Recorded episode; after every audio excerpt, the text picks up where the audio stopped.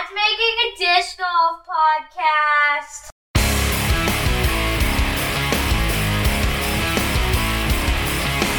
Thank you for tuning in to the Intentional Disc Golfer Podcast.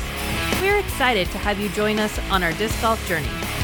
This podcast explores the physical, mental, and technical aspects of disc golf performance. We will also be discussing tools and techniques to improve your disc golf game as we work on improving ours.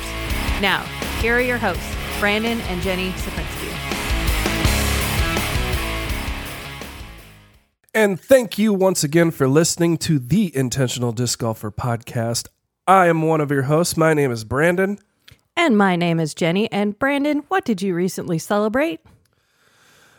I am the ripe old age of getting my second ace. No, you celebrated your 40th birthday. My 40th Congratulations. birthday. And Yay. and a second ace. I got a birthday ace. Yes, you Wasn't did. quite birthday, but it was close enough. Yes, congratulations. All right. Well, if you enjoy this fine broadcast, appreciate us, love us, can't stop listening to us, go ahead and support us on Facebook and Instagram at Czuprynski Disc Golf. That is C Z U P R Y N S K I Disc Golf. And on our Twitter page at the IDG Podcast. That is at the IDG Podcast. And I want to remind you that this fine broadcast, I keep saying that, it's a fine broadcast. It's a decent broadcast. Decent. Yeah, that's right. We'd like to remind you that this program is supported by listeners like you, and we are in a new sponsorship season, Jenny. So if you would like to become a sponsor on the show, have us out for a live event, or if you would like some Stickers. stickers, that's right. What color are they this time? They are still neon green. neon now. green stickers. Just give us an email at the intentional disc golfer at gmail.com. That is the intentional disc golfer at gmail.com. You can reach out to us on Instagram or Facebook, and I would be happy to send you a sticker or two. You can also order from us at Trioctopus Treasures at Etsy, and you'll get a free sticker with your order. Yeah, we have a bunch of dyed discs up there and uh, some special editions that you can't find anywhere else and all custom dyed. So check us out, Tree Octopus, uh, Tree Octopus Treasures on Etsy. All right, Jenny, you have some important events coming up. We are in the off season, but important stuff is still happening. So we have uh, we have published the tentative Evergreen Women's Series. Big news this year: it is presented by MVP Disc Sports. So MVP is the overall sponsor for the Evergreen Women's Series this year. And would it be correct to say that this is the first time that the Evergreen Women's Series has had a big sponsor for the whole series? Yes, yes, and uh, a lot of things are in the works. We are working on um, streamlining a lot of things, making it consistent through each of the different activities. What are they called? Why, why am I blanking? Tournaments? Yes. So trying to make it trying to make it consistent through the different tournaments. And this year we will also be over in Eastern Washington. We will have our first event in Eastern Washington. So uh, it's looking like February is going to be at Kayak Point, March at Tall Firs, April at Fort Steilacoom. May is the Women's Global Event, which happens every two years. That's going to be at NAD. I will be hosting Shelton Springs, uh, Sirens of the Springs. It's already up on Disc Golf Scene at uh, the lovely Shelton Springs where the Silver Series was. That reminds me of a tongue twister from childhood. Uh, Ladies of the Lake's going to be in July at Lakewood, uh, Evergreen Fling in August at the Evergreen College. And then our new event will be over at Columbia Park in Kennewick in September with our Queens of the Jungle finale at Fairgrounds in October. Kitsap Fairgrounds. Kitsap Fairgrounds. So very excited for the 2024 season of the Evergreen Women's Series. Yeah, and I can't I can't blow it up enough. Uh, please come out to the Sirens of the Springs at Shelton Springs. Uh, that is Jenny's tournament that she puts together every year, and it or not every year. She started last year, but uh, that's Jenny's tournament that she's putting together. And let's blow it up and get a bunch of people there and make it totally awesome, as well as the rest of the women's series. Yeah, if you have any ideas of uh, what you think would be a fun mermaid game, uh, during a disc golf tournament, let me know because I'm looking for some ideas for some mermaid games.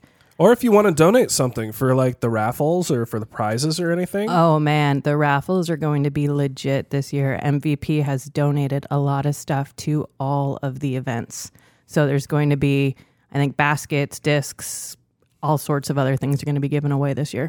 Thank you, MVP. Yeah, and and guys out there, come out there and support your wives and your girlfriends and your significant others, your daughters also.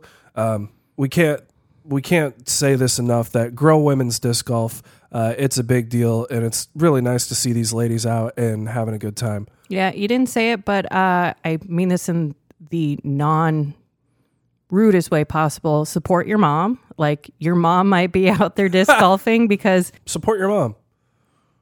that's what I said. Yes. Yes, that's not a mom joke. No.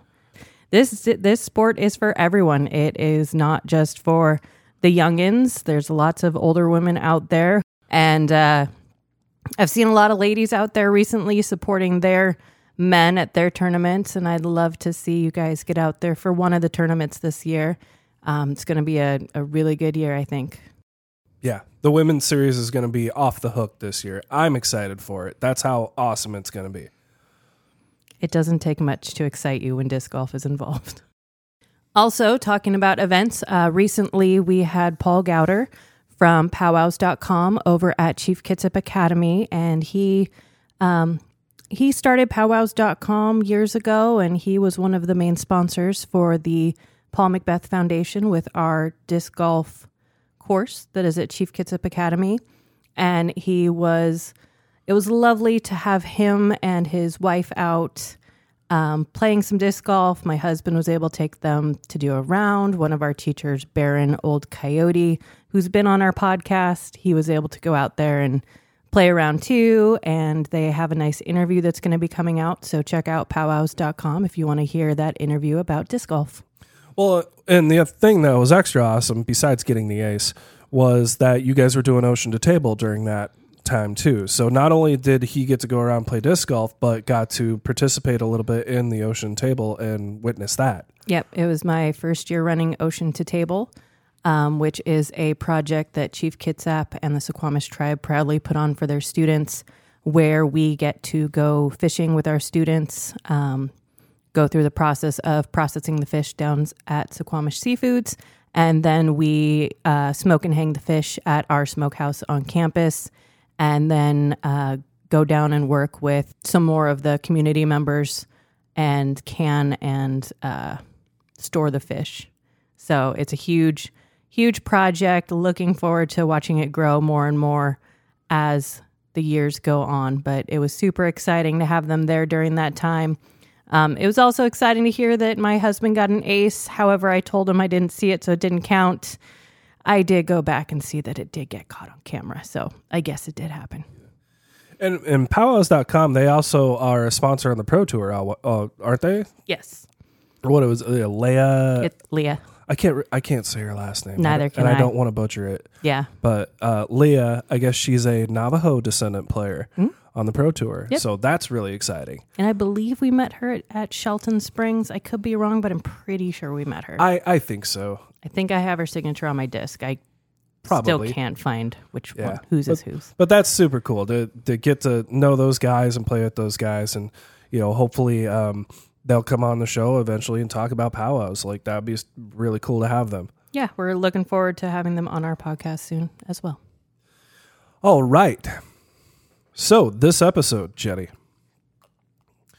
You know how we keep saying, don't listen to us, we're not experts, talk to your doctor, whatever. Well, we went out and found an expert. In fact, we went out and found the expert, and he's going to be a guest on our show right after a word from our sponsors. Hi, this is Jenny from the Intentional Disc Golfer. Want to improve your putting game? Well, so do I. Target Putt is the best way to help you get better at putting. This simple little tool increases your awareness of location, your distance, and your aiming. It's a highly visible target that allows you to focus better, aim more precisely, and dial in your distance. For less than the price of one disc, you'll have a durable target that you can use wherever you practice. It's really easy to use. Clip it on, step back, and start making better putts. Unclip it, clip it to your bag or cart for future use wherever you go. We all know that you drive for show, but you putt for dough. Have better rounds, better scores, putt with confidence, and finally fix the putting part of your game. Try Target Putt. Make every putt count. Available at golfsidesports.myshopify.com.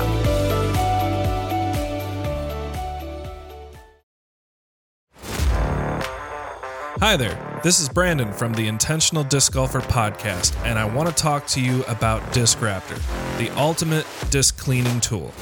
I have one attached to my disc golf bag, and it keeps me playing my best on those wet and sloppy days. Then, when I'm done, I can just flip it inside out, throw it in the wash, and it's that simple. Disc Raptor is made from tough materials for durability, but its microfiber and soft scrubbing insides are gentle on your discs. Disc Raptor is also a US owned and operated company. I've spoken to the owner, Colin, personally, and this is an entrepreneur that you can trust. Get yours today at discraptor.com. That's D I S C R A P T O R.com. Disc Raptor is a proud sponsor of the Intentional Disc Golfer podcast. Hi, this is Paul Wright with the Paul McBeth Foundation. Support the Builders Club and support the Intentional Disc Golfer. And we're back. Thank you for listening to the Intentional Disc Golfer. On this episode, we have an excellent, super special guest. I am way excited for him, uh, for us to have him on our podcast. Um, the whole premise of this, and Jenny, you said it kind of last episode, was making the transition from a disc golf player to a disc golf athlete. And this man is on the forefront of trying to change that paradigm and that culture within disc golf. Um, sir, if you would mind introducing yourself.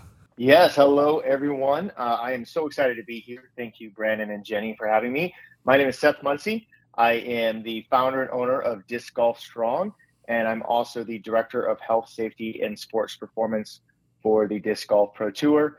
Uh, and I also work uh, on the medical committee for the PDGA, chair that. And I'm just really excited to be here and talk with all of you about health and sports performance and being an athlete and and all the good things that that comes with you know our our great sport of disc golf. So thank you again.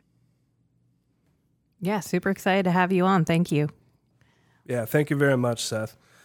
So I guess uh, let's start right at the beginning. Here is um, how and when did you get into disc golf? I mean, tell us a little bit about yourself. Yeah, absolutely. Um, you know, when I think back to when I first started throwing a frisbee, uh, I I wish that YouTube was around or the internet was around at that time, so that I would have been exposed to disc golf a lot earlier. Uh, I'm 42 now. I started throwing a frisbee probably when I was eight years old. My uncle, I used to play with him a lot. And then I grew up on the beaches of Southern California, and my brother and I, my friends, we would throw frisbees every single day uh, outside the house, at the park, at the beach. We were playing object golf at that time in the 90s without knowing what disc golf was. And I just fell in, I fell in love with flying discs and uh, do it, did it all the time. And I still remember uh, one year uh, someone telling me that there was a sport called disc golf and that it was about 40 minutes north of us in a, a place called Huntington Beach, uh, California. And I really didn't know much about it. And I asked my parents if they would take me up there, and they said, no, we, you know, we can't take you up there. That's too far right now for us to take you. And so I never went up there, and I didn't. I never got exposed to disc golf in the '90s. And I really, you know, and Huntington Beach is the, is famous for being Paul McBeth's course, and I've talked to him about that and and told him that story. And I remember throwing a a disc, a golf disc in probably like 95 uh, and with my brother and it just faded so hard. It dumped so hard. And I'm like, what is this? Uh, I, I have no intention of ever throwing this thing ever again. I can't catch this behind my back or underneath my leg as I'm jumping through the air. Uh, so I kept with Frisbee, played a little bit of ultimate Frisbee at college uh, later on and years later. Uh, but when I got to disc golf was when I moved from Southern California to Northern California, and uh, I owned a gym, and it was called Iron Republic, and it was all about uh, lifting and being strong and functional movements and and all the things that that are around just human movement, optimizing human movement. And they had disc golf courses up there, and so when we moved up there, I wanted to find some things to do, and so I got on Facebook typed in, you know, different clubs, and there was a disc golf club, the Monterey Stinging Jellies, and I thought, wow, you know, I, I remember hearing about disc golf a long time ago, and so this was I think 2011, 2012. So I went out to the disc golf course, met some people, started throwing, and just fell in love right away, and you know, never looked back. And I was playing all the time out there on the course, and it's been something you know that has gone from being just a, a, passion of mine to a career of mine and still a passion of mine while it's a career of mine and i'm just very fortunate to be here. Um, yeah and i look back over my journey uh, you know when i was when i got out of high school i joined the military joined the coast guard and i was up in san francisco and i lived up there. And looking back now there was disc golf courses around like near near where i was staying at in in northern california. And like, man, all those years I could have been playing these awesome courses, and you know that that's that's in the past. I can't can't dwell on that, but I would have had probably 25, 30 years of playing disc golf right now under my belt. Um, but yeah, that's where I, that's that was my journey into disc golf, and uh, and it's been a great one. I have a I have a very similar story. Um, I grew up near. I played disc golf with my dad, or not disc golf, frisbee with my dad.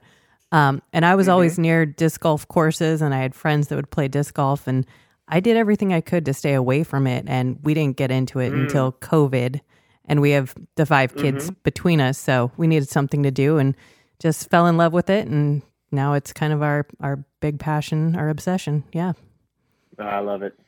So, uh, Seth, can you elaborate a little bit on your time at uh, Cal State Fullerton, uh, summa cum laude? That's a pretty big deal.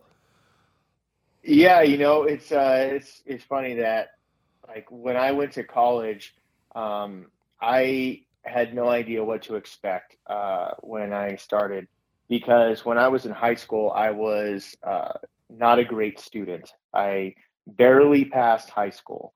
Um, I think I had the lowest GPA you could get uh, when you were uh, to to get to graduate. And so I went off to the military, and they don't allow you to just be 18. They really teach you how to, you know, um, be reliable, be responsible. A lot of the different things that I wasn't a bad kid. I just didn't do a lot of homework, and I didn't study, and didn't really enjoy school, and really didn't think that I I didn't have a growth mindset. I had a real fixed mindset at that time in high school, um, and so the military kind of made me grow. My my job was search and rescue and law enforcement, and so I had to be actively engaged and and push my boundaries uh, on what I could do and what I think what I thought I could do. And so when I got out, I went to the fire academy. Thought I was going to do that. Didn't. Worked in an ambulance for a couple years doing 911 stuff, and then I went off to to uh, Cal State Fullerton and decided to use the VA or the GI Bill, excuse me, to to do that. And so I fell in love with training. I fell in love with training while I was working on the ambulance. I started exercising, uh, trying to just improve my life and and my health. And so I found something that I could tap into, a passion of mine. And so when I went to college, I thought, you know what? I was not a good student. I barely graduated high school. I wonder how I'm going to do in college. And I had such an amazing time. I had great professors. My degree was kinesiology. Um, and Cal State Fullerton is one of the top kinesiology programs in the United States. So I was very fortunate to be in an environment of success and, and higher learning and really pushing the boundaries of kinesiology and exercise science and health and nutrition and all that. And because it was into my passion, yeah, I, I graduated uh, top of my class, summa cum laude, uh, for like 400 students or something, and uh, it just really kept pushing me forward. Uh, and and I, you know, eventually took that into disc golf. But at that time, while I was at Cal State Fullerton, uh, I happened to I was attending a fitness conference uh, in Long Beach, California, one time, and I went and I was waiting for the conference to start. I got there the day early And so I met up with a friend that I met online who was a strength conditioning coach as well. And so we met for a beer and I sat down um, at the, we sat down at the bar and I, there was this uh, gentleman to my right, my friend was to my left, and we were talking. And I was talking to him about, you know, different programs I was doing, and he was doing the same. And I mentioned that I was doing, I went down to San Diego to do this kettlebell program and be like a, they call them victims. Like you could sh- show up for a free kettlebell lesson. yeah, it was a Russian kettlebell, That's the RKC. Russian strangely fitting. Yeah, right. And so you could get a free lesson if you show up on Sundays because the people that were going through the kettlebell certification, they were going to coach you. And so they had to pass their one of the things to pass their certifications was they had to coach fresh people that were just showing up for a lesson. And so I drove down to San Diego to do this.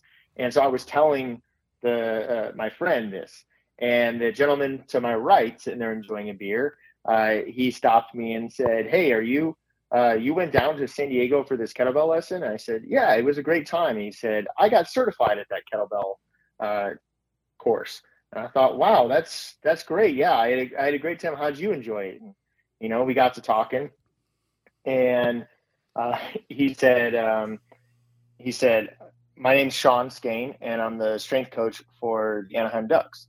And I was like, "Wow, uh, Coach Skahan, I, it was it's a pleasure to meet you. I've listened to your podcast and everything." And that kind of turned into that day. He offered uh, me a position to work at the Anaheim Ducks uh, with him as an intern assistant strength coach. And so that was a really big turning point in my career to where uh, I went for a beer with a friend and ended up as a an intern assistant strength coach with the Anaheim Ducks. And I got to learn a whole lot there during my time and learned what it took to train and work with elite athletes and kind of a lot of the misconceptions around uh, training athletes at the highest level uh, that, that some might think. And it has really shaped what I did in disc, what I do in disc golf with my, with my athletes now. And so I really value that experience. And uh, yeah, there's a whole lot I could say about, you know, Cal State Fullerton and the kinesiology program and, you know, and everything I learned there, but I'll, you know, I'll wrap it up there for, for Cal State Fullerton. But I, I left there. I had a, I had a job opportunity to stay with the Ducks and decided that I didn't really want to travel um, that much for work and be gone that often because Sean, who ended up moving off to the Minnesota Wild as the strength coach there, um, he was gone all the time. He was gone, uh, you know, missed a lot of anniversaries and birthday parties for his kids and all that. So I thought, you know, I'm not going to, uh, I'm not going to continue that route. And so declined his offer to stay and went and opened up my own gym instead uh, Iron Republic for those four years before I moved into Disc Golf Strong. And it's kind of ironic that uh, my job now with the Disc Golf Pro Tour has me on the road for, for nine months uh, of my life working in professional sports. But um, but yeah, that's kind of a little snapshot of my my journey uh, up to starting Disc Golf Strong. And then I started Disc Golf Strong in 2016. I officially I kind of started working on it in 2015 started it um, very beginning of of 2016, and uh, it just you know there was no one really talking about these topics uh, about about performance and being an athlete or anything at that time, and you know I felt like with my background and my love for disc golf and seeing my fellow disc golfers out on the course not performing uh, the way they wanted to uh, during their rounds and and having injuries and challenges that they were facing, I thought, you know, hey, I've got a background in rotational sports and in strength conditioning. I this is what I do for work. This is my passion. Disc golf's my passion. Let me start putting content out there. And so started doing that and started, you know, traveling around for disc golf. And in 20, I started partnering with the Pro Tour early on. And then in 2021, um, they asked me to, if I would just come on and work full time for the tour. And so I've been working full time for them since 2021 up until uh, present. That's uh, very impressive. That's quite the journey. That, that is yeah, quite thank the you. Yeah, it's it feels uh, it's it's interesting because you know we you know, I'm four, I'm still young. I'm 42 and I spend most of my time around 18, 19, 20 year olds. And, you know, they're like, they're like, uh, you know, they're like, so what did you, what did you do before this? And I, I just kind of give them a little snapshot and they're like, what? Uh, and I'm like, don't, you know, you don't, you know, our journeys, we don't, it, it just, it feels, it goes by quick. You know, it, it, it is, it feels like it was just yesterday, all of this, um, you know, up to this point but uh, but I'm, I'm very grateful for for the journey that I've had. Yeah. So uh, as a teacher myself, I heard you talking about um, yourself as a student and that you didn't have the the you had the fixed mindset and now you're more of a growth mindset. And I know that when we mm-hmm. spoke with Eric, he was uh, talking very highly about um, your ideas on mindset and how that applies to the course. Um, do you have any tips mm-hmm. that you you know things you'd like to share with people about mindset out on the course? Yeah, you know, and Eric's Eric's great. I'm so glad you got to you know have, spend some time talking to Eric. I've been working with Eric since probably 2017.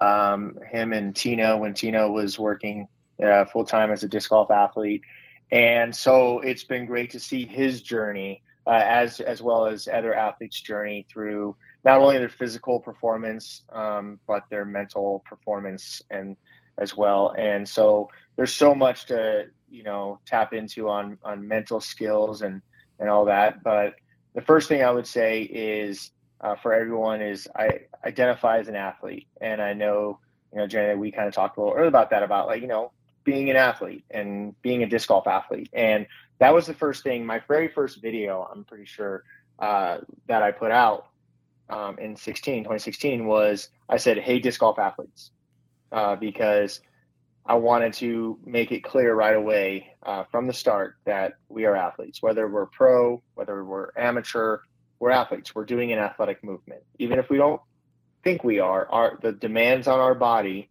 um, are are high stress, high tension. There's there's so many demands that we could talk about, but but you know, really to sum it up, we're an athlete, and so if we think of this as a hobby, um, we're going to treat it like a hobby.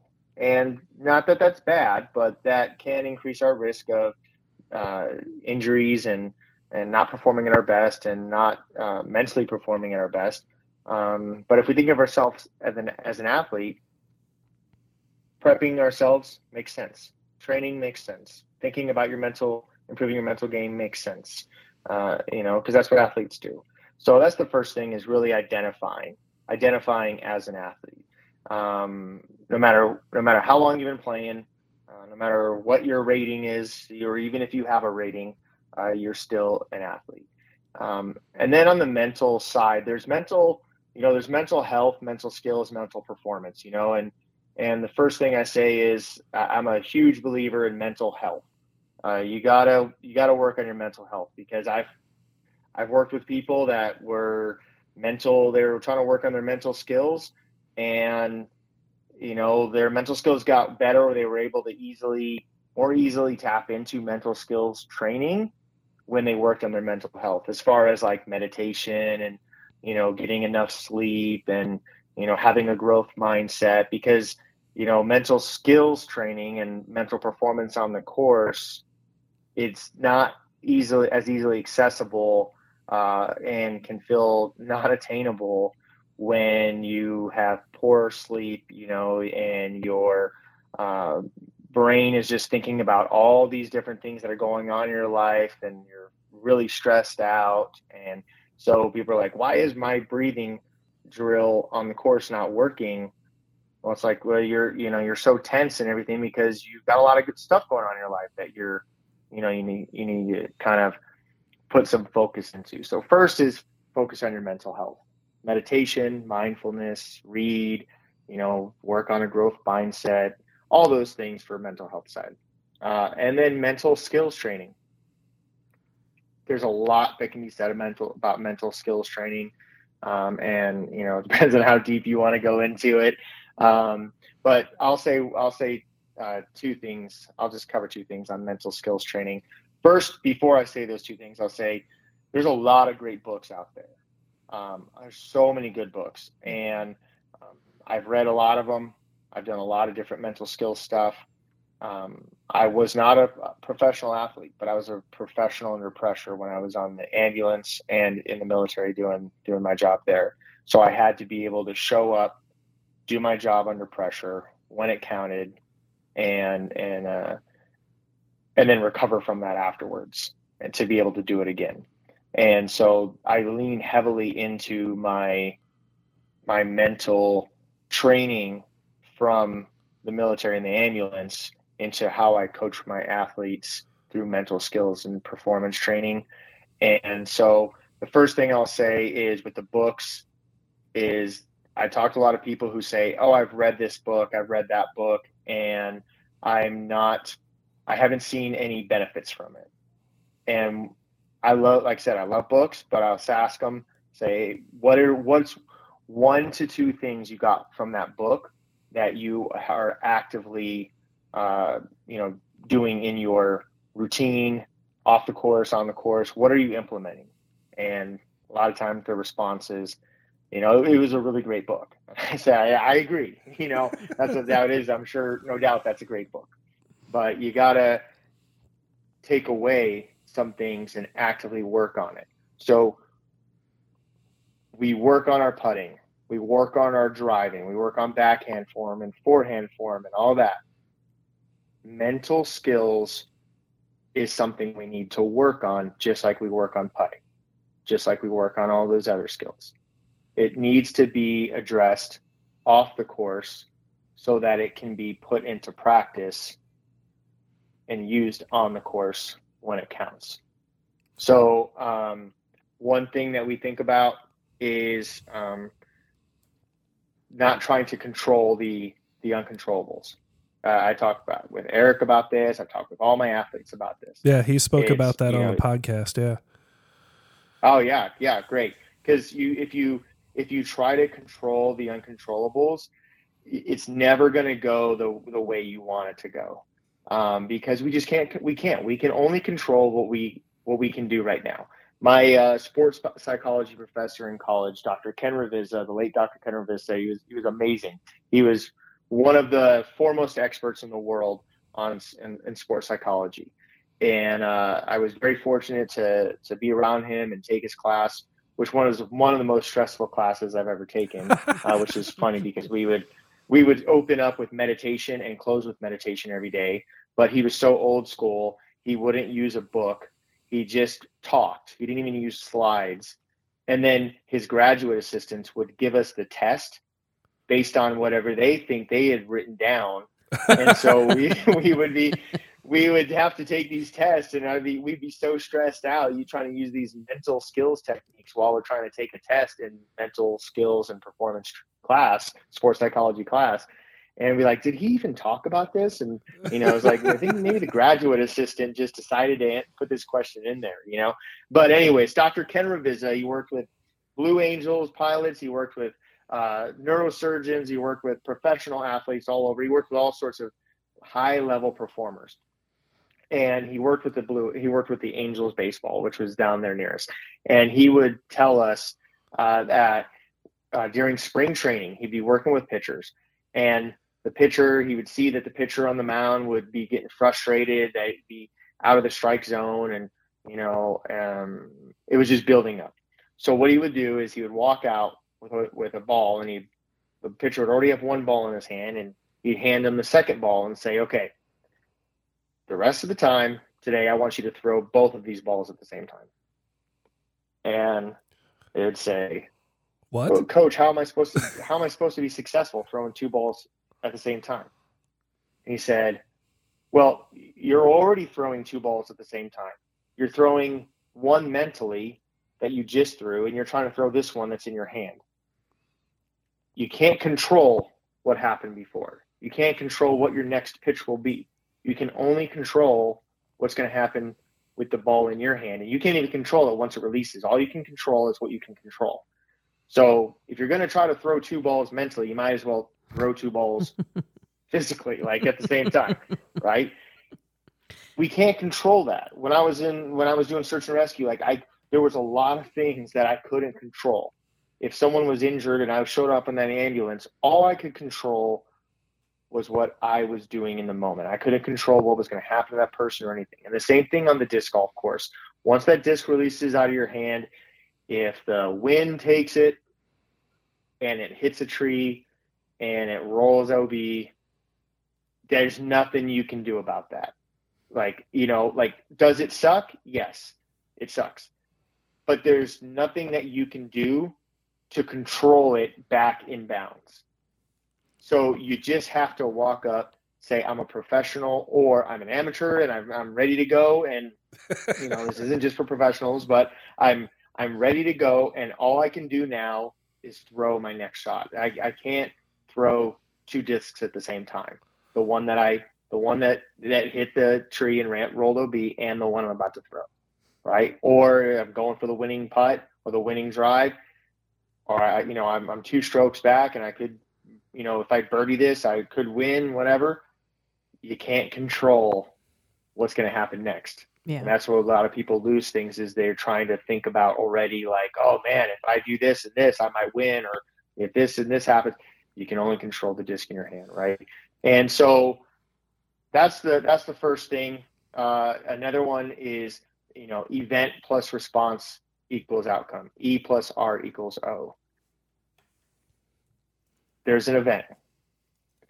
We get to choose how we respond to that event. And that equals the outcome. E plus R equals O. So that's kind of what the control the uncontrollables. If if if I if I you know that disc comes out of my hand, it hits a tree, wind blows it, you know, whatever, I have to choose the response in the moment. If I walk up and I'm frustrated and all that, their chances of success are lower. Could could success happen with me all fired up because of what happened? Yeah, sure. Like there is a chance, but there's a better chance of having a more positive outcome. I can't guarantee the outcome, but there's a better chance of that outcome if I walk up and my response is I'm throwing what I'm throwing, right? Mm-hmm. And when we think about like like people will say Seth, but you know, like I, I'm like, why why can't I get fired up? Fire can cook your food or it can burn your house down. Right? I've seen players where right? I, I've seen players where it's like I've seen players on tour where fire cooks their food. You know, they get like two two bogeys in a row and they get fired up. You're like, oh gosh, they're about to birdie the next eight.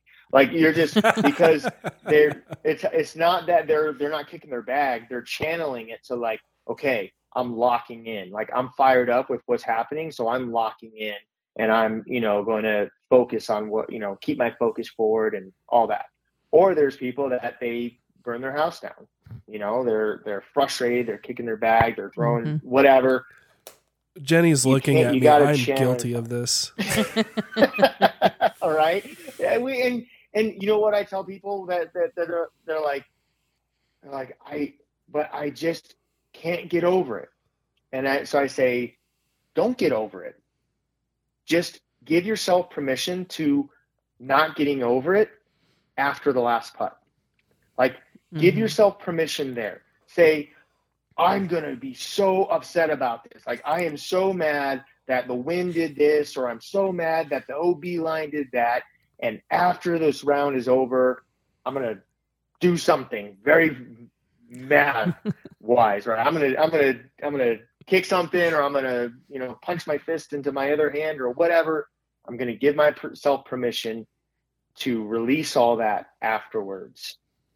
And then it's not like you have to just let it go. If you're like, that's not, that's just not me. It's not me. It's, it's not who I am. I, I, I get fired up. Okay, get that, fired. Like, cook your food now. Burn your house down after. Is that kind of like a, you know, I'll forgive myself, but I'm not going to forget.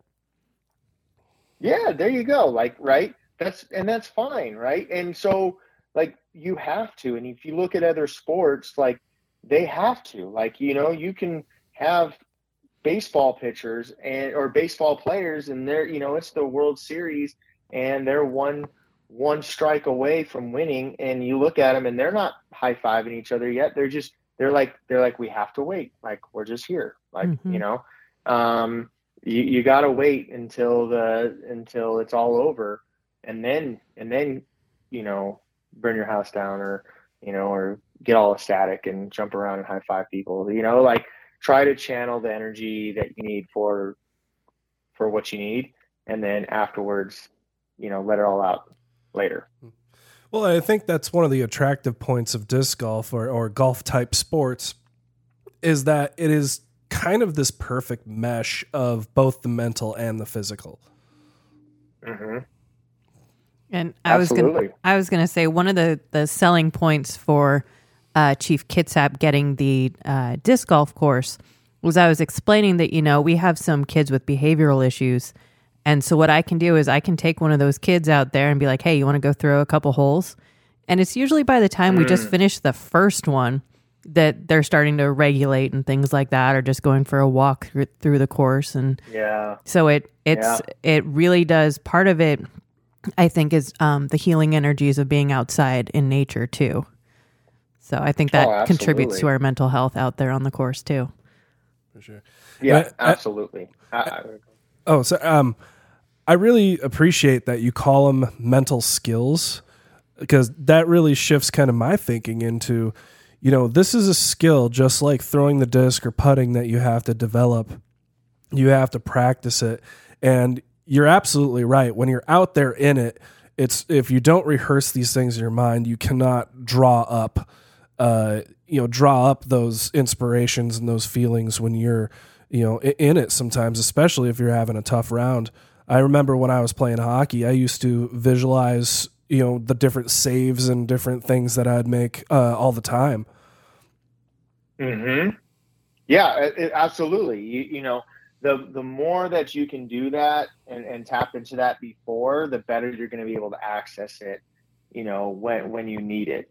Um, in in all levels, like I, going back to like the the Coast Guard or the ambulance, like we we would practice things ahead of time. We would drill things. We would go through things so that we could stay focused and stay in the moment and and you know uh, be comfortable being uncomfortable eh, you know uh, when we needed to uh, if we didn't do that we would be in a much worse position when you know when those tones go off and we got to show up and, and make things happen but it's so if if mentally we're not preparing ourselves for the level of stress that we're going to get on the course um, you know, it, it can really set us back in, in certain ways. And really, one challenge that we have about disc golf is that there's not really any adversity in disc golf until the, you know, until you you tee off on one,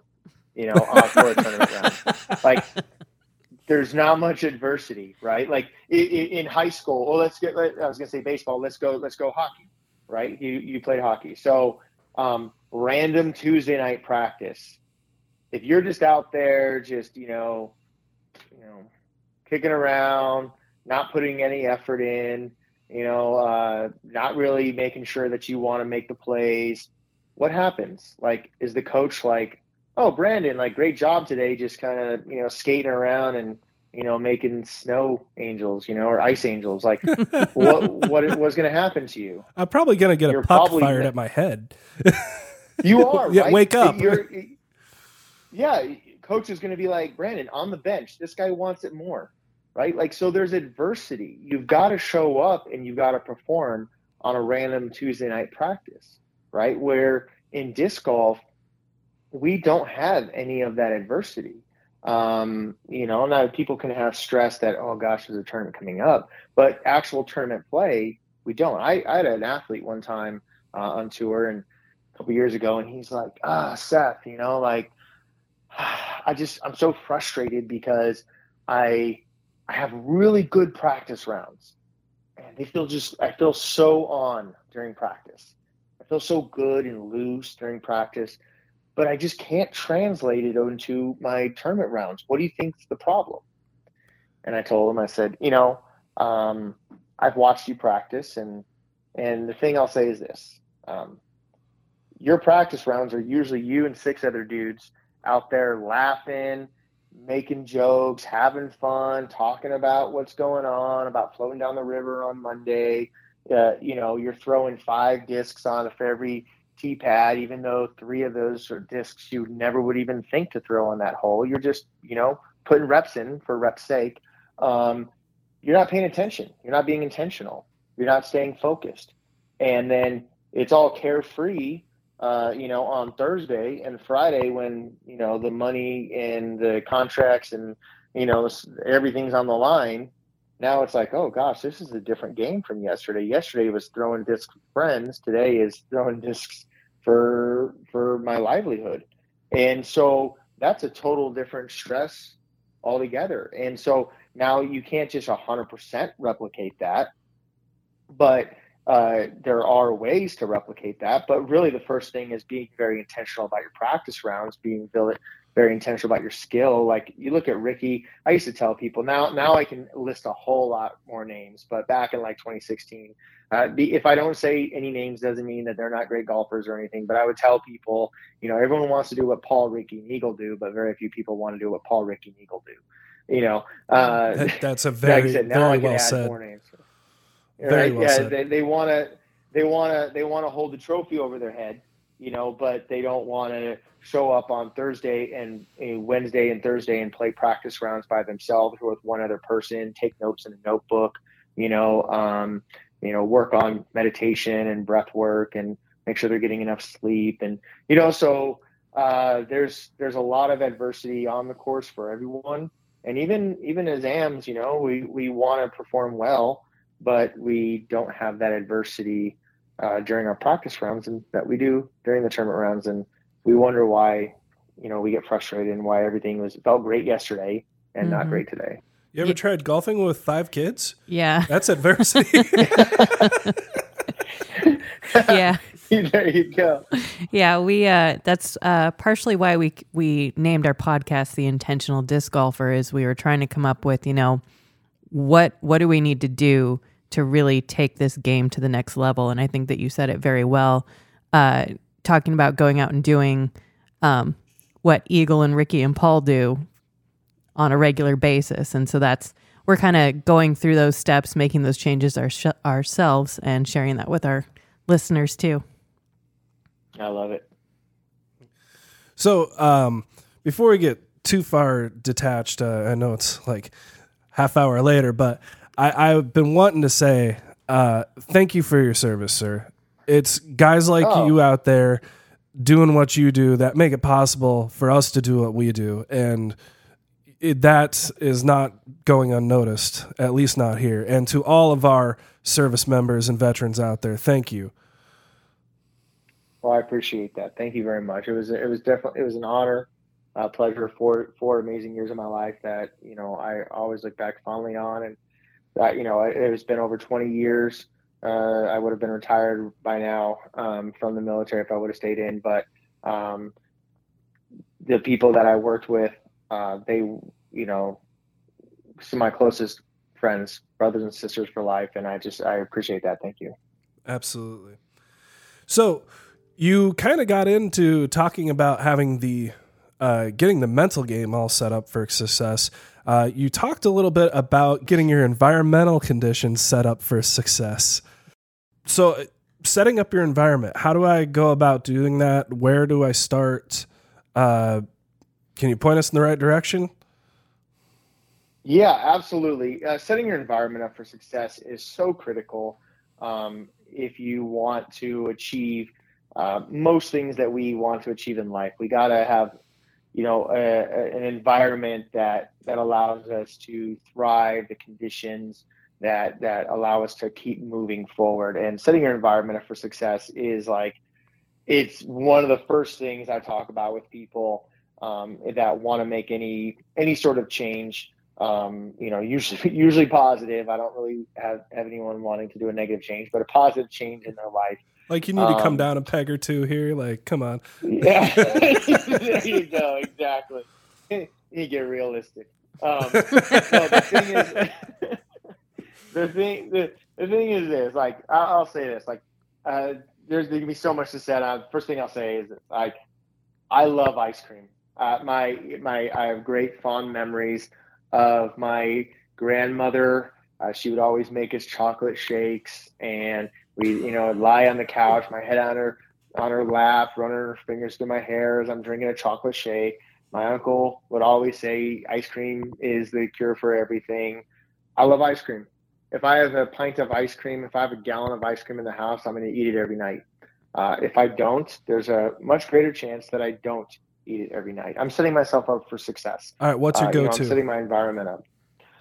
Oh God, I I love uh, chocolate chip cookie dough. It, but the thing is, there's a lot more places now that you're like, no, this is vanilla with like three or four pieces of cookie dough in there. So you know, my oldest daughter, she that was her go-to, but she found the same thing that you know, there's only a few places uh, that really actually have the cookie dough in there. Uh, but chocolate peanut butter, mint chip. I mean, there's so many. Um, so uh, I think I'm going to reward myself with ice cream after this podcast. hey, there you Uh, go. there you go. uh, no, but you got to set your environment up for success. You got to, you know, most of the time, the things that keep us from our goals is not that we don't want to reach our goals, that we don't think that, that we're going to find value um, out of out of out of attaining them or moving closer to them.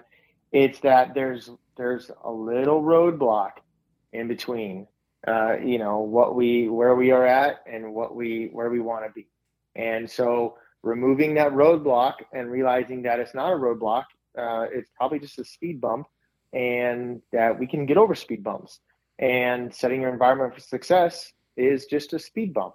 If I am working with someone and they're like, you know, I, I'm just having a really hard time doing any sort of physical movement. Um, and I talk to them and they're like, you know, I've got no space to train in my house. I'm like, well, let's, how about you, uh, you know, just clear out a little area and you designate like, that's where I do my planks and my, you know, dead bugs and my side planks and stuff. Right. Like, you know, that uh, I'm to keep a, a resistance band by my bed. And when I wake up in the morning, I'm going to do some shoulder exercises real quick before I brush my teeth or after I brush my teeth. Like there's there's all different ways that you can think about setting your environment up for success, uh, both physically, nutritionally. Like if I want to read a book on, uh, you know, let's say mental skills, mental performance, mental health, whatever. Uh, having it by my bed is going to be uh, much easier for me to do than if that book is out in my garage. And so I need to think about how can I, and, and everyone else that's listening, is think about what are little things that you can do to set your environment up.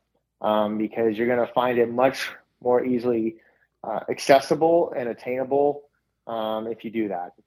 So, in a nutshell, it's uh, make it make success easier and more accessible, and make the failures or the the obstacles more difficult. Mm-hmm. Yep. Yep. Absolutely. Remove the rem, remove as much uh, um, static and interference between you and where you and what you want to do. Um, remove as much as you can, you know, and you're going to find it easier, uh, an, an easier path. Not an easy path, but an easier path. Well, somebody really wise once said to me uh, once that there's a difference between easy and simple. Setting up your environment might be, you know, simple to do, and you put the resistance band next to the bed, or uh, like Jenny keeps a uh, little peddler thing underneath her desk at school so she can stand there and work out at school. But Mhm. doing that is not necessarily always easy. Yeah, I can tell you that I have not used the pedal thing at my desk uh, at all this year. However, we do Yeah. have a, a large campus, so I'm always out walking and making sure that I get my steps in. But yeah, it's there, Yeah. but I haven't used it. Yeah, well, well, there you go. You're getting the walking in. That's good. But like, so how do we, you know, um, when when we have something and we're just not using it, go. What what is my relationship with how I think about I'm supposed to use that, right? Um, Mhm. so, uh, one thing we talk about here at Disc Golf Strong is a concept of good, better, best. Uh, you know, one minute is better than zero minutes. You know, it all adds up. Consistency is the magic pill you must swallow. So many phrases I can you know, start spurting out. But um, that that's it. Like you know, a lot of people that I would work with say that we're former you know high level athletes. They'd be like, oh man, you know, I Seth, I want to I want to make improvements in my life, and I want to start working out. Um, but you know, it's I'm finding it really hard to to train for an hour like I used to back in high school or college. You know, and, and back to deadlifts and Olympic lifts, all the different cleans and jerks and this and that. And I'm like, can you put on your shoes and go for a five minute walk with your family or something? You know, it's like, yeah, I can do that. I'm like, that's a great start. Hey, it counts.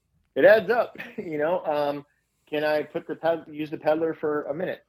And you know, when a minute's easy, then it's like, oh, I've already been doing this for a minute. Like um, I told an athlete this the other day uh, while talking about off-season training stuff, and um, I told him, I said, give yourself if you if you commit to five minutes of this one thing we were talking about, five minutes, and if you get five minutes, check, done, right? But you most you might find that you get five minutes and you're like, man, I'm really enjoying this right now, and so you keep going. But if not, and five minutes is it, you you know, good, that's good. It's not there's no there's no bad there's no wrong. It all adds up. And so just little bits at a time, bite size the way to success is, you know, uh, a great way to think about it. Cause a lot of people like say that want to get better for disc golf or for their, you know, with their performance or their skills or anything. I'm like, Hey, it, it all, it's all good. Any progress is progress. And so if you can do a minute of something, that is that's good because what, when we talk about motivation, uh, action precedes motivation, right? Like everyone's waiting to um, be motivated to do something. But if we think that we get motivation is built by seeing the results of action, even if it's a small action, and we go, that felt good to do that for just a few minutes. I think I'll do that again the next time tomorrow. But if I don't, I don't. I, I have no judgment. I tell my athletes like, there's no judgment if they come in and like, Seth, I haven't worked out for like a week. I'm like, hey, that's okay. You probably had other pressing things. Let's get back to it this week. How can we help do that? You know. And so uh, if we start judging ourselves and like, ah, man, I wanted to do it for a minute each day and I just didn't. Um, you know, that can that can be a roadblock. Versus if we think about just things as speed bumps, like I said earlier, speed bumps we can get over. Um, yeah. I'm glad you touched on the uh, motivation because that's actually what I was going to ask you next. Um, I did want to make a uh, anecdote though, is that uh, I was listening to Joe Rogan uh, talking to an MMA fighter, and he said the secret to training is not going in and killing yourself three days a week and, and doing the you know three sets of ten and that thing. The trick to training is do a little bit every day and then by the end of the week that person that's not sore and not killing themselves every day is going to have more volume and more training reps or whatever it is uh, than the person that's just doing the heavy lifting three times a day absolutely absolutely um, a, a, friend a mentor of mine he's uh, a world class strength and conditioning coach. Uh, he's uh, been doing it for like 40 years now. Um, and he's worked with high level Olympians and NFL and all these other sports, but he's, he's worked with a lot in the special operations um, uh, field. And so he, he jokes about it all the time how, um, you know, he's like, you know, everyone thinks about Navy SEALs and Delta Force training and this and that. He goes, so, you know, you got people that think that they need to train like a Navy SEAL just to go out and get the mail, you know, without pain. Uh, and it's like, no, one, you don't need to train like that. And two, like he trains special forces, like he trains operators. If, if they trained the way that people think that they train, now there's some people that just go hard, yes, but in general, they're moving away from that. Um, they train hard, but they train smart. And there's times when you can train. Like, you know, if if if you get the call that you got to be out in 24 hours, you got to be in another country, and you're like, yeah, yeah, but I just did legs yesterday, and you know my knees are so sore. I don't think I'm gonna be able to get out of the helicopter. It's like no, you got to be prepared to go. Like you know, and uh, I I happen I had the great uh, honor of uh, working with. Uh, I went and I got my um, years ago wilderness first responder certification. So That's uh, awesome. it was, uh, yeah, I, I loved it, and it's totally different from my time on the ambulance. Uh, and, you know, ambulance is like, are you going to the hospital? Yes, load, go. You know, uh, wilderness first responder. Wilderness first responder is like, okay, well, we're like three days hike out of here, or you know, uh, they won't be out here for another like eight hours. You know, um, should we call in a helicopter, or you just, you know, kind of having some stress.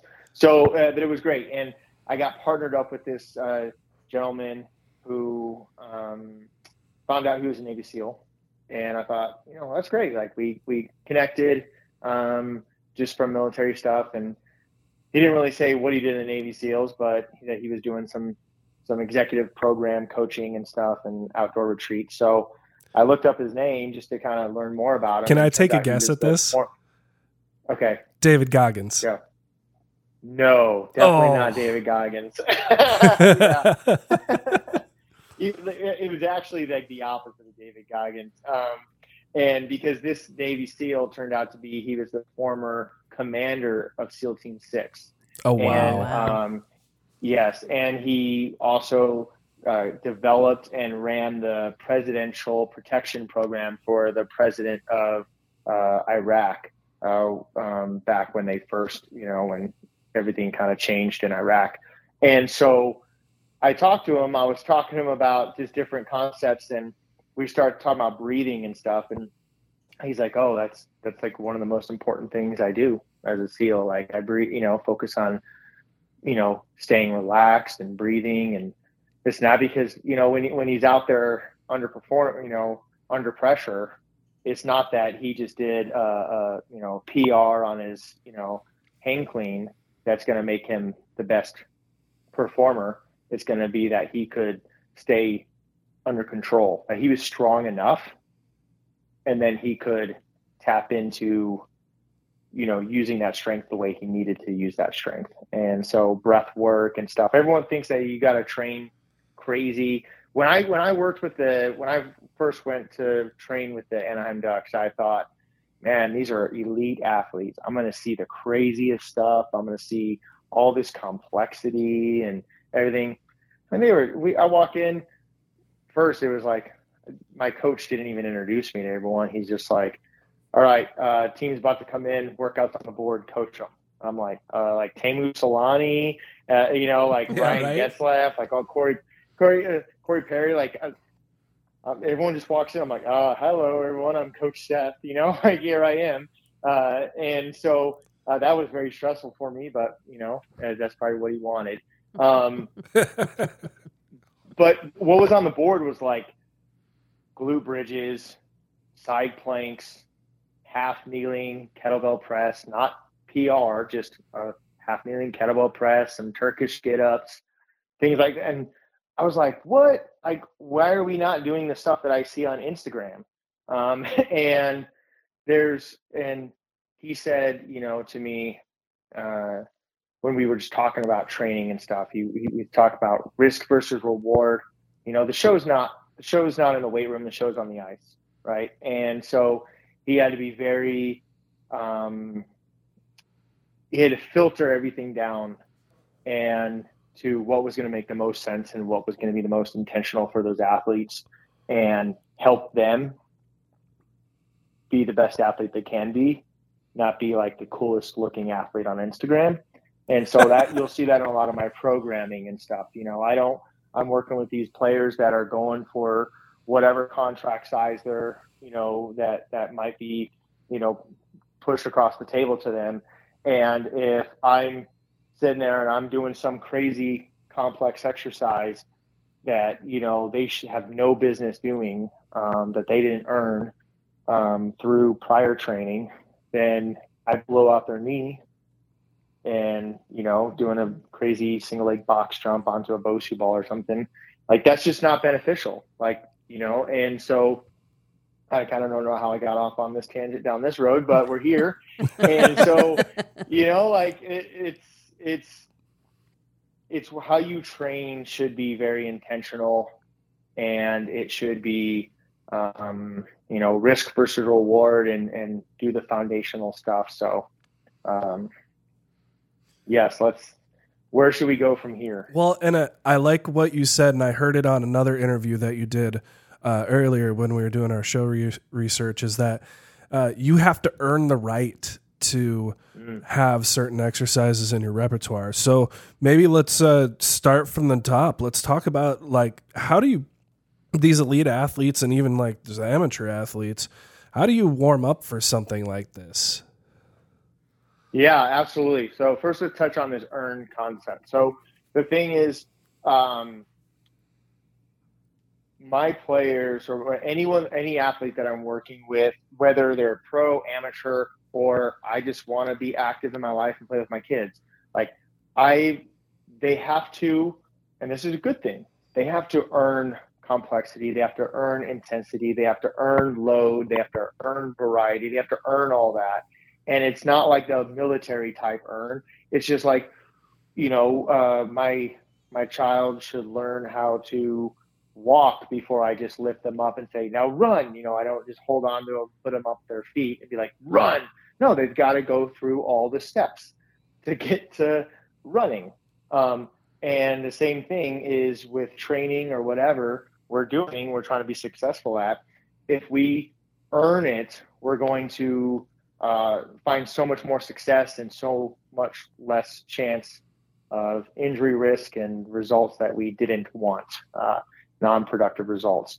So I do that with all my athletes and everyone. So you know, um, there's a skill age. Like a lot of people will look at professional athletes and uh, like say professional disc golfers, and they'll say, you know, uh, that person should train like an alpha. Someone said that one time to a video that I had uh, showing uh, I think it was Ricky doing some sort of exercise. And um, like there's a skill age, and then there's like a training slash experience age, right? And so if you are performing really well on the course, but you've never done a deadlift or a hip hinge movement or a squat, or you don't do any core stuff, you shouldn't just be going to the most the most advanced things. We should all start out with the foundational stuff. Um, when it comes to training for disc golf or for any sport, but let's talk about disc golf. Let's stay focused on disc golf. Is there's a lot of ways that people want to improve on by just their skill and skill development. And and I skill development is important. Uh, you know, we, we should work on on skill and technique acquisition. But that's like the top of the pyramid. And that's where we should eventually reach. But a lot of us we don't focus on the fundamentals and the foundational base first. And so we're what we're doing is as we're trying to get better as disc golf athletes, um, we are trying to apply technique solutions to what many times are movement problems. And so if so an easy example here is somebody's trying to uh, do some technique skill practice where they've watched online someone uh, that is you know, trying to show them how to get more uh, get a more reach in their in their backhand. So um, they're they're they're doing all these drills and they're just not getting the success they want.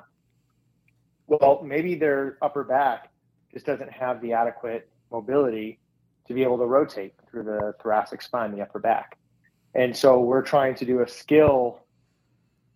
We're trying to apply a skill solution, technique solution to something that is very much a movement problem. So we get you more upper back mobility, and now you can get more reach back um, in your in your technique. Um, so to your question about warming up, um, that was your question, right? Warming up. Yeah, yeah. Um, talk about like Yeah. kind of how to how to warm up effectively. How long should I warm up? Um, Yeah. What what should kind of my tar- how do I know when I'm warmed up? I mean, Yeah, absolutely. So if we look at warm up, so so I guess I went on that whole down that whole path to now with the warm ups of warm ups are focused on the warm ups that I do on tour, the warm ups I show, um, the first thing I put out uh, with disc golf throwing was a, a warm up, a pre-on warm up, because you know it. I'm glad you're you're touching on it because it is. It's so foundational. Every other athlete in other sports they warm up, and so if we want to have something we can do right away that can impact our performance on the course, lower injury risk, uh, get us prepared to to you know optimize our potential is warming up. And now, I think that also ahead, helps us to think about that we're an athlete too. Because I Mhm. know when I would just go out and play, it wasn't the same as now that I've started warming up. Like it gets me into that athletic mindset You know, too. that mental shift. Yeah. Yeah. Okay. That's a good point. Yes, absolutely. And a- and in warm-ups were always like when I, I I remember like there was a tournament, um, a home home course tournament back in like this was 2016, I think, uh, uh, when this happened. And you know, I was talking to my friend that was running the tournament. I was like, hey, you know, what about I just show a warm-up? And so I've been putting stuff out online, and I was already kind of working with Madison Walker and Sarah Hokom and stuff. And so I was like, how about I just like do a little pre-round warm-up for people if they want? And he's like, yeah, that's a great idea. So we're all kind of hanging out, and I yell out, there's a lot of people there. I'm like, hey, if anyone wants to do a pre-round warm-up, come on over here, and you know, it's just going to take a couple minutes. We can just go right through it. Not even like my best friends came over. Like my wife was there, to, like you know, and she was like, uh, I was like, everyone knows that like I this is what I do, and everyone's like, I'm not doing that. Like you're getting that crazy. side- not because of this. You're getting the side eye from What's the that? wife, like you're embarrassing me. yeah, she's like, you know, like, whoa, what is going on here, right? Like, nobody wanted to be like, it's just warming up was not popular. It was just one, it's not the culture of our sport, right? I I taught a clinic with Eric and Tina Oakley back in, uh, um, we were in Sweden. We taught in a couple different countries, but we were in Sweden uh, when this story happened, and there was like 50 or 60 people there, and uh, I was doing my portion of it, and so I said, "How many of you uh, play some sort of sport other than disc golf that you grew up playing, like you know, football or um, hockey or something?" And everyone raised their hand, and I said, "How many of you, before you practice or play that sport, warm up?" And everyone raised their hand. I said, "How many of you warm up for disc golf?" And no one raised their hand, and everyone's laughing and stuff. I said, "So if this all magically went from a disc golf clinic to an ice hockey or a soccer or football clinic, you guys would all, and I said, warm up. You'd all be like, you know, touching fingers, like, okay, let's give each other space. Like, we got to do our warm ups, right? And so, um, you know, obviously they were there to hear what I had to say. So they were kind of vested in, but still, they, it just wasn't cool. So it's great to see the first many years of, of Disc Golf Strong was just trying to get not only people thinking about themselves as athletes, but also like thinking about like changing the culture around warming up. And so we we keep it simple. So with the with the with what I do on the tour, um, is I keep it simple. I keep it actionable. I keep it relevant to what we're doing. And I keep it routine. And so there's a lot of things when we think about warm ups. We look at soccer warm ups, or we look at baseball warm ups. We look at, you know, uh, warm ups are evolving um, to be something other than just like a something to just get people moving, athletes moving, and be like a, a time killer for the coach. You know, when he wants to like, you know, hey, uh, yeah, we got warm ups. Go go run for 10 minutes and come back and then we're going to do some high knees and some a skips and stuff it's like it wasn't really thought out it was kind of just like you know okay we got an hour two hour session you know uh, let's let's well, like try to just wait use up some of that time warming up well, like junior high football, that would be when my uh, football coach would stand on the sidelines and smoke a cigarette.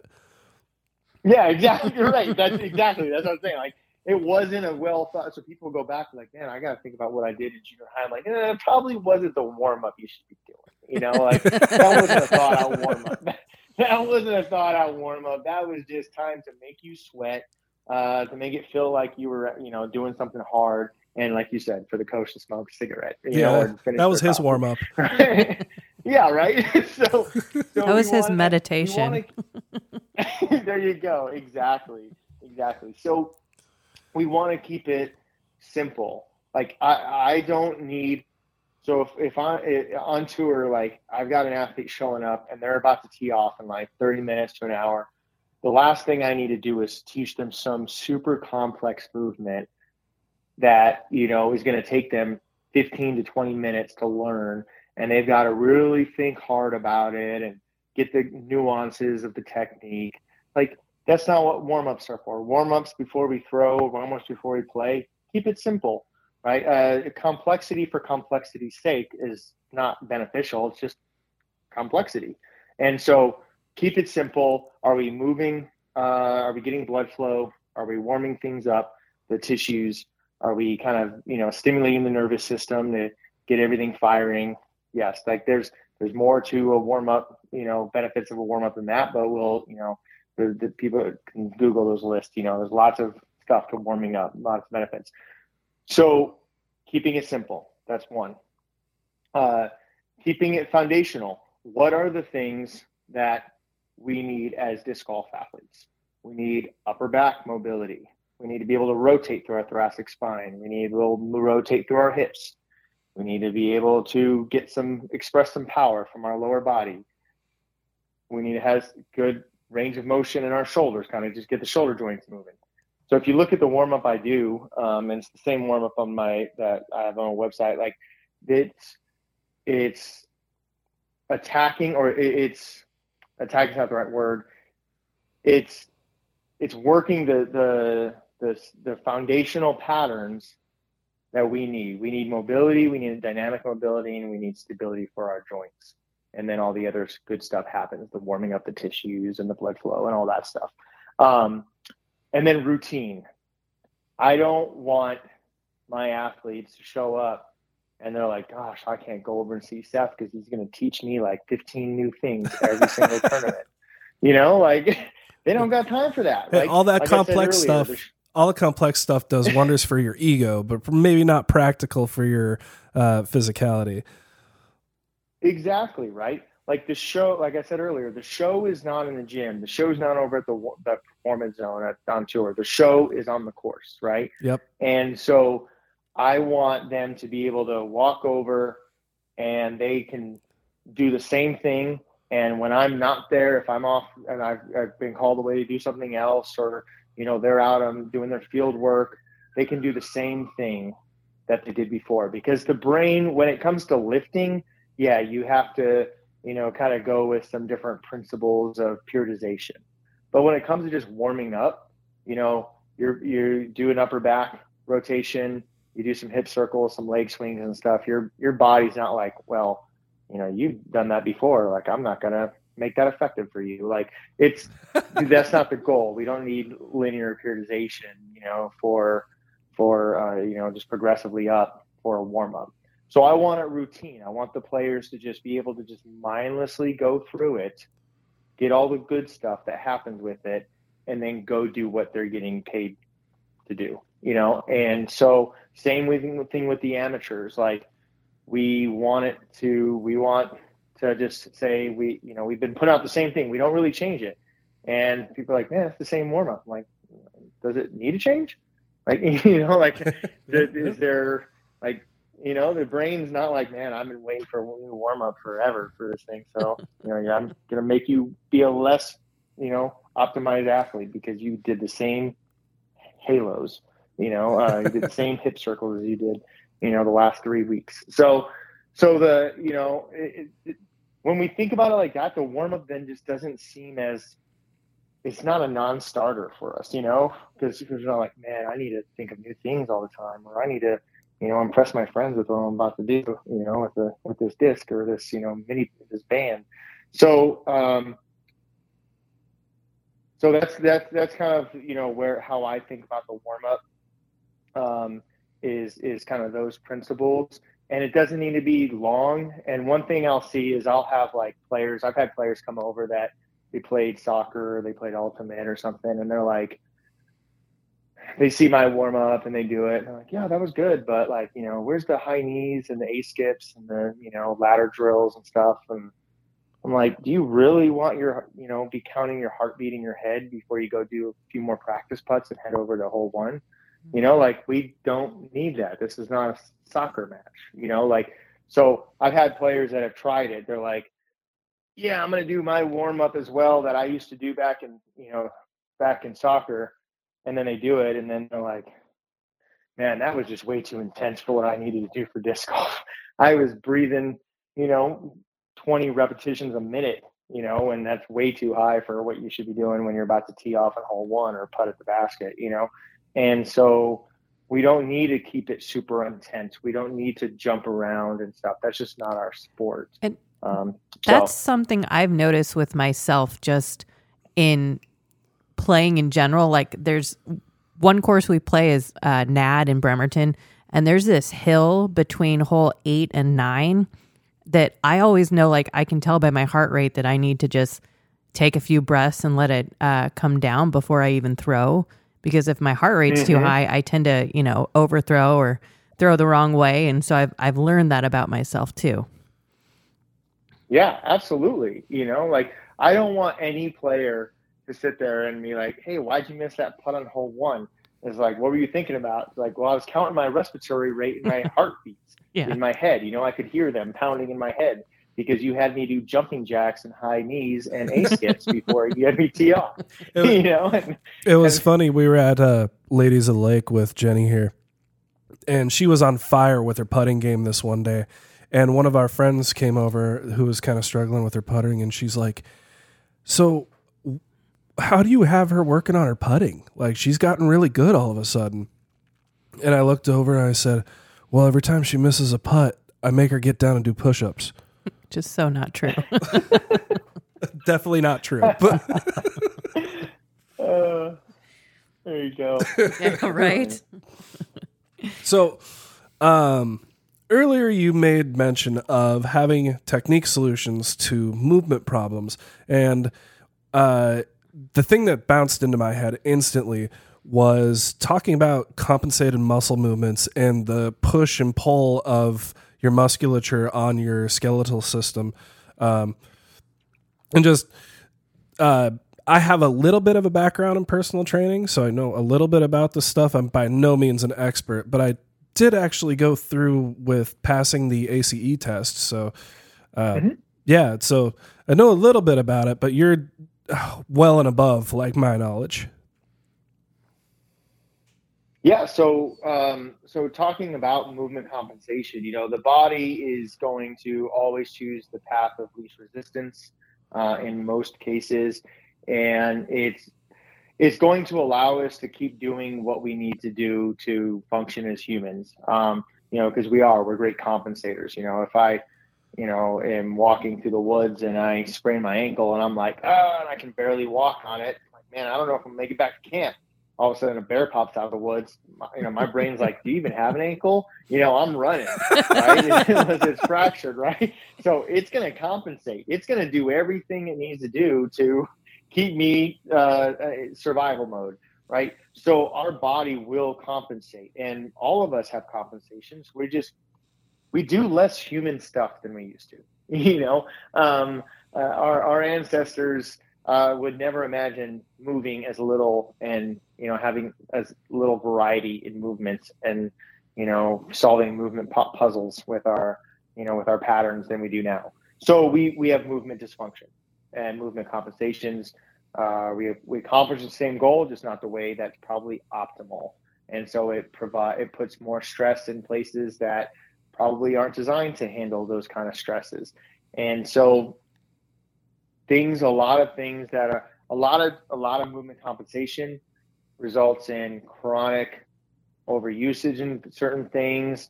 You know, uh, like I said, stress points are getting stressed that shouldn't be stress points because of the compensations. And then we get injuries, you know, and usually they're chronic injuries that are below the level of our, you know, uh, awareness at the time, uh, conscious awareness, and then they become acute uh, because, you know, for some reason our brain decided to tap into what was going on in that joint or that tendon or whatever, or we did something in the moment that all of a sudden it was like, nope, okay, you're done. Like I, I chronically compensated long enough. Now you are officially injured, uh, or you at least know you're injured, right? Um, so we want to try to we want to try to correct these movement compensations as much as we can. And so the first step is knowing that the body compensates. And so I'm glad you brought up and we're talking about it, right?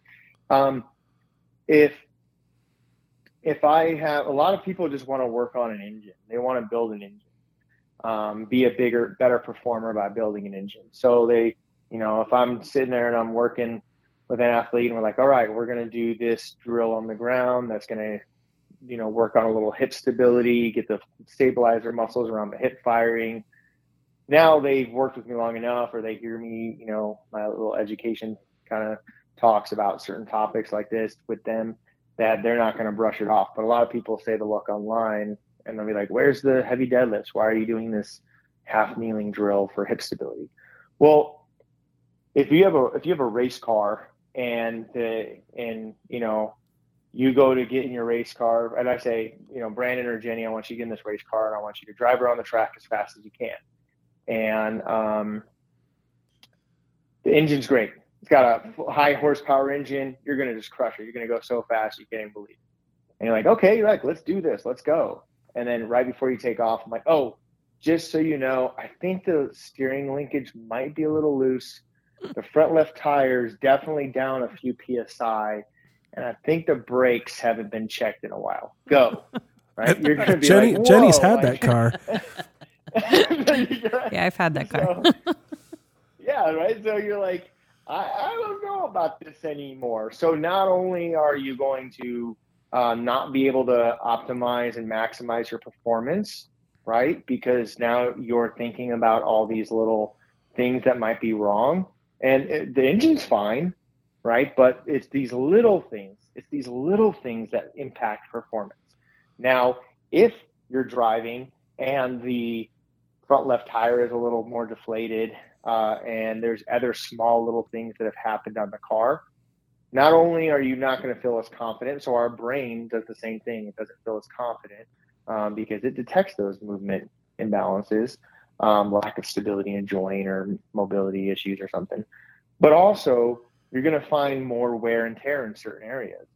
And so while we can build the engine, we got to really make sure that all the other small stuff, we got to make sure the tires are good to go. We got to make sure the brakes are good to go. We got to make sure the bearings are good. Like those things, because those are the things that are really going to put us out of the race is those little movement compensations. And so that's really what I've always been focused on in disc golf is helping people fix those things. It's like, okay, let's work on your people like, I want to throw farther. Okay, let's check your upper back mobility, your hip mobility, your hip stability, your ankle mobility, things like that. Yeah, but I want to throw farther.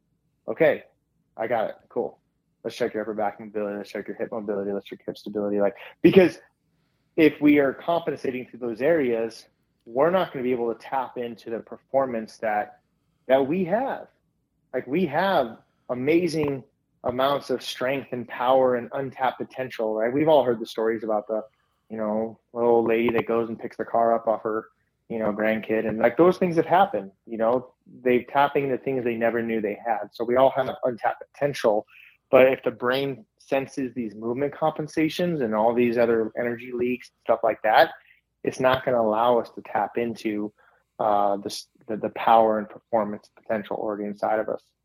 No, that's that's really interesting with the uh, the compensated muscle movements and stuff. You know, I see a lot of the people that I play that we play with on a regular basis, and we're kind of getting up into the older divisions, and you know they are limping or you know got their uh, bent over, the percussion guns or whatnot out, and you know complaining about this injury or that injury, and it's like, well, have you seen your form? Have you have you watched how you move and how you throw? And I'm not throwing anybody under the bus, but it's like when you have this baseline knowledge of kinesiology, you kind of understand why things are happening the way they're happening and why they're having the ailments they're they're having. hmm Yeah, absolutely. And you know, the answer to a lot of these, and I, I don't know if I can really say that it's the answer, um, but a a path to a potential solution. Uh, let's go with that. For a lot of these, is doing stuff like getting the you know working on those compensations. So someone will send me a video and they'll you know be like, hey, what do you think of my technique on this? Like, you know, I'm trying to get more distance, and you know what what do you see? What drill should I do? And I'm like, well, I see that your you know your plant leg hip looks a little unstable. And like, yeah, but like, how do I get more distance? Like, let's work on your plant leg hip because that's an energy leak right there. Like the brain's thinking like, whoa, I, I don't feel that hip. I don't feel the stability and control in that hip joint that I that I need, and so I'm going to. You're not going to be able to access that power and potential, but it's probably going to change your technique. So you know, working on tying up the four knots, the two shoulders and hips, and then you know getting the core engaged and stuff can go a long way for that. But that's that thing with the technique is a challenge that we have. There's a couple challenges we have in disc golf. One is I've been saying this since probably day one. There's the best thing about disc golf is we can play every day, and the worst thing about disc golf is we can play every day, right? and um, because you know, like how many other sports can they just go and for free play it and just put it at high volume, high stress, you know, high high loading, high everything on our bodies, right? And we can go, well, a 45 year old amateur is not going to throw as hard as Simon Lizotte. Like, but Simon Lizotte throwing at 100% power and an amateur throwing at 100% power, it's still 100% power on their frame, right? They're still putting all that they have into it. Um, he can just handle 100% power, even though he doesn't throw 100% power. He can handle that more than somebody that that doesn't uh, have the you know um, kind of the capacity and the framework and everything that Simon or Eagle or anyone else does. And, and so finding our ways. Go ahead, Jenny. I was just going to say that that's something. So since we started actually focusing on doing exercises specifically for improving our disc golf game, that's something that I've had happen is I've found I don't have to try as hard to throw further than I did before. So mm-hmm. yeah. being able to have that yeah. strength, it it makes a huge difference, and you don't have to try as hard. Yeah, absolutely, and and you know you you can not only do you have to not try as hard, but you're it's not even tr- it's trying not trying as hard, and just internally the things that we don't even think about, like we're, we've created you've created a buffer zone between you and injury, and you know, and moved yourself closer to optimizing that performance. So the body just is putting less stress, even though still a lot of stress on on things, on joints and tendons and all that.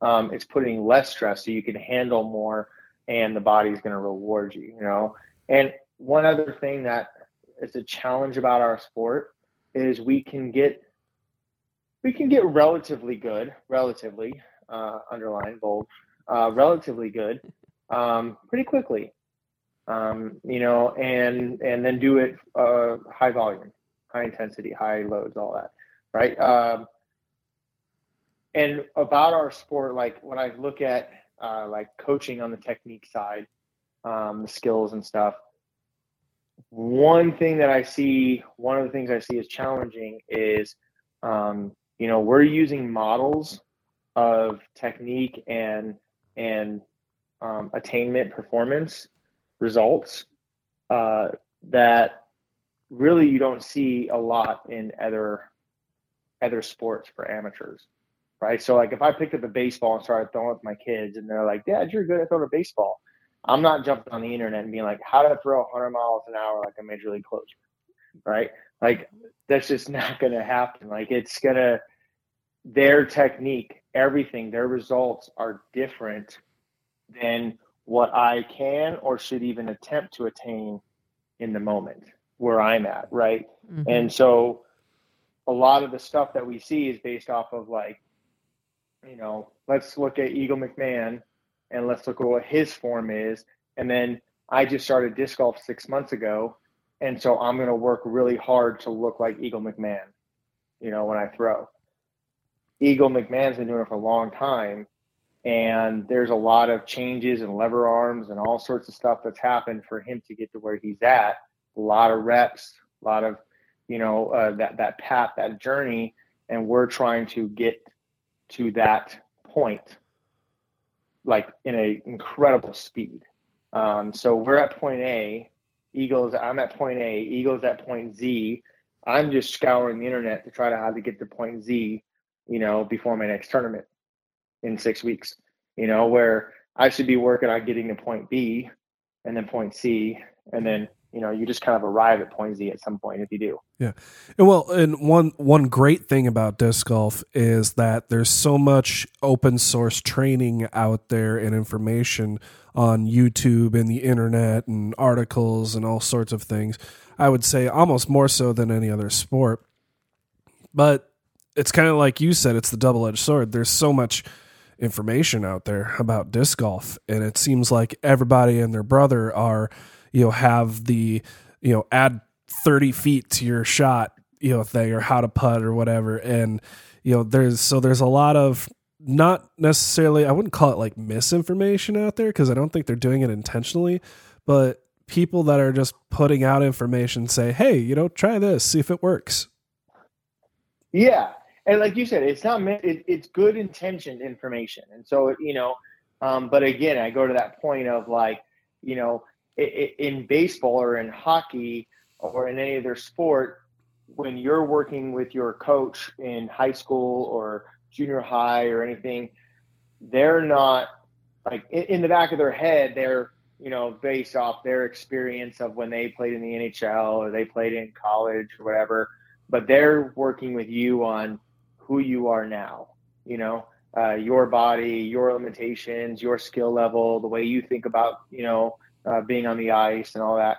And they're not trying to model you against the top model, you know, uh, and that's the, that is a challenge in our sport is like, on the skill level is we're looking at what the best players in the world are doing and then we're trying to go out there and add 30 feet by doing that and um, i told i was talking with uh, um, brian earhart about this recently where we were just talking about brian's a great coach and uh, you know amazing uh, in in in history of the game and or is, is, he's a great orator about the game and philosopher about the game and all that. We were just talking about just like the youth and what is going to be the explosion of the youth for our sport. And I said, you know, one of my things that I see as a challenge for our sport um, that I want to make sure doesn't happen is that like a major a, a little league baseball coach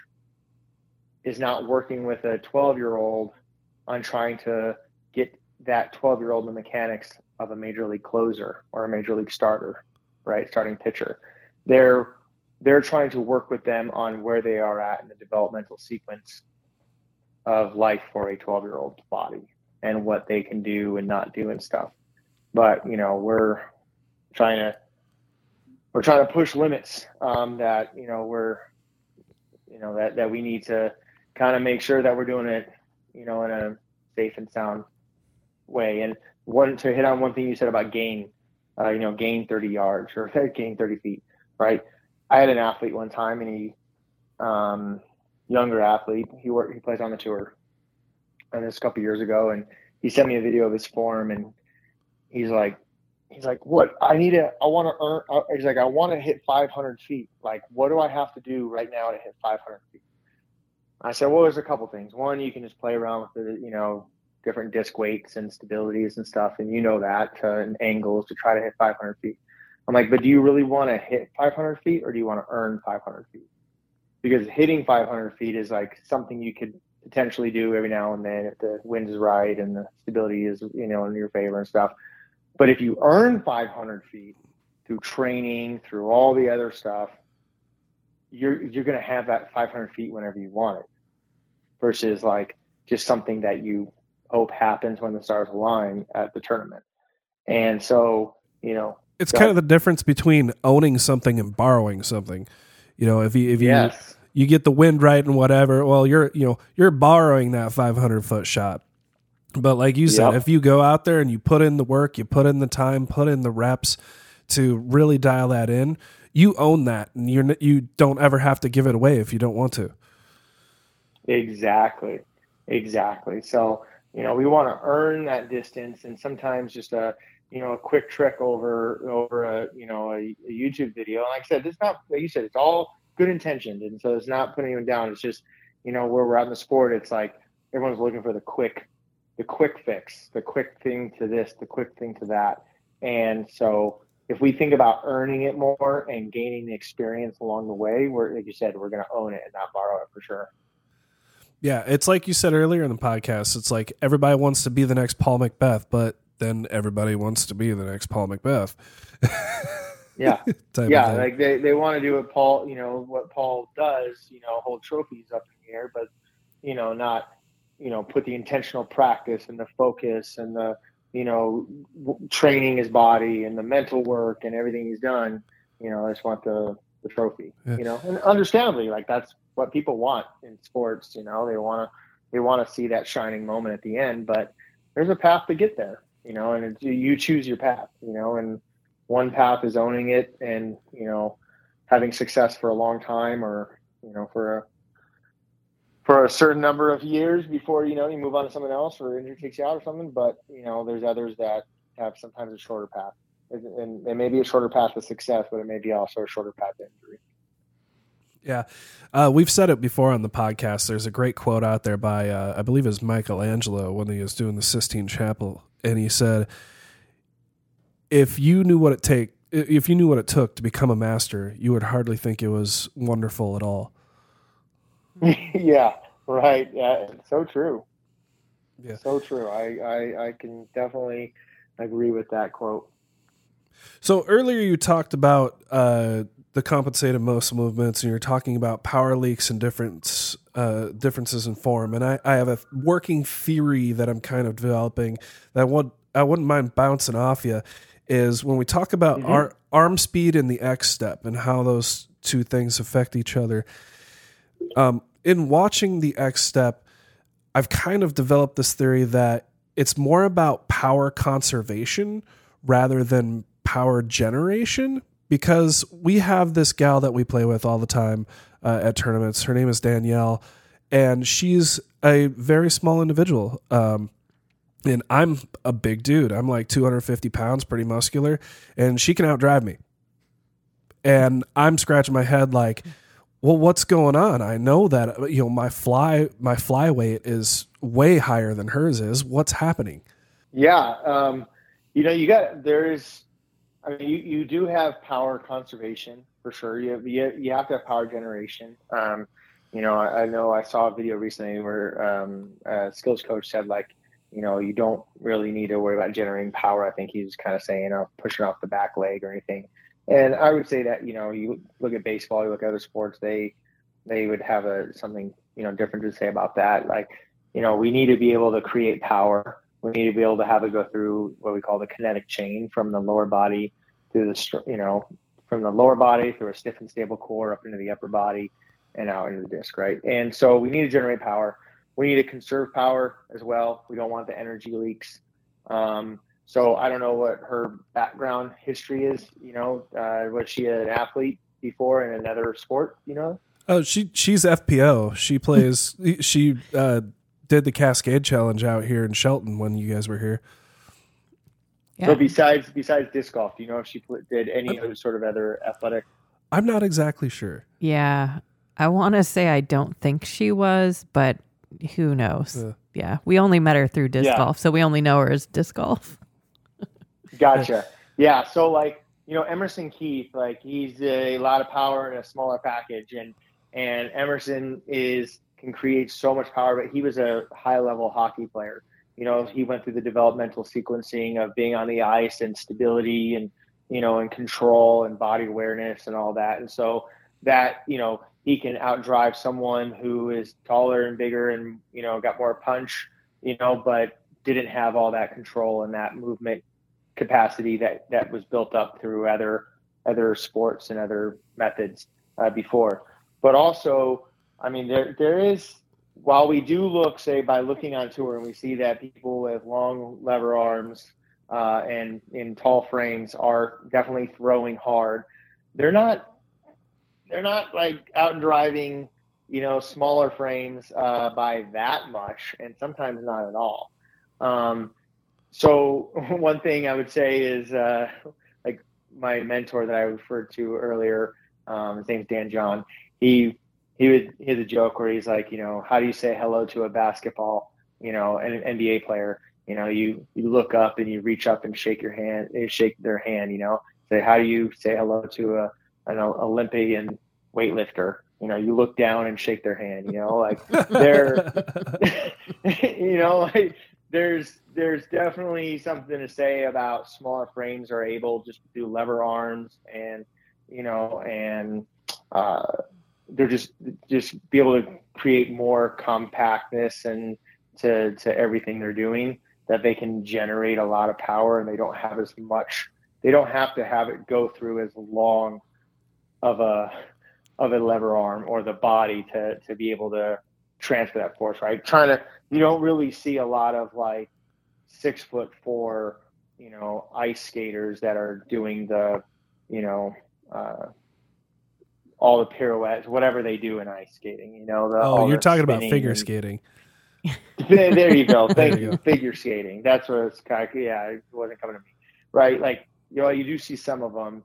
You don't see a lot of them. And I'm just saying that because, you know, when you're longer, uh, it's a lot harder to create stability for the joints to create stability. And there's a lot more chance for, you know, energy dispersion before it gets to the disc. Yeah. And so, while I agree with you uh, that you know there's definitely energy conversation uh, conservation, I think we definitely have to create power for sure, and that's something that we just again going back to you know our years like a baseball player like you don't ever talk to anyone in the major league baseball and you're like hey when did you start playing baseball? And they're like oh really? Like freshman year of college i kind of just fell into it.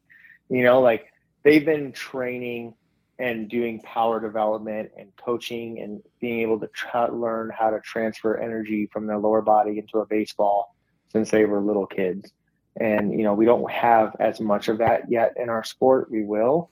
And so I think that we'll see that in the future where, you know, you got people coming up that have had a lot of that coaching and training and stuff um, that know how to generate power from the lower body. I just don't think we have as many people that have that experience yet to really know. Okay, for my for my own curiosity here, kind of off topic. What is with mm-hmm. tennis players? They they come in in these in they just can chuck it a mile. And it's it's something mm-hmm. it, I've run into a ton of tennis players that it's just like, "Oh, I started playing like a month ago and I'm already playing MA1."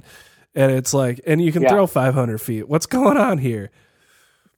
Yeah, well, that you know, I, I'm only going to assume that those tennis players did not start playing tennis like recreationally a year before they started playing disc golf, right? So I'm going to only assume that they probably, like a lot of really good tennis players, started in their youth, and so their bodies, their brains were learning how to make that connection of plant, brace, transfer energy, release, right? And so they so a disc golf like putting a disc in their hand like it's like learning like oh this isn't a racket this is a disc.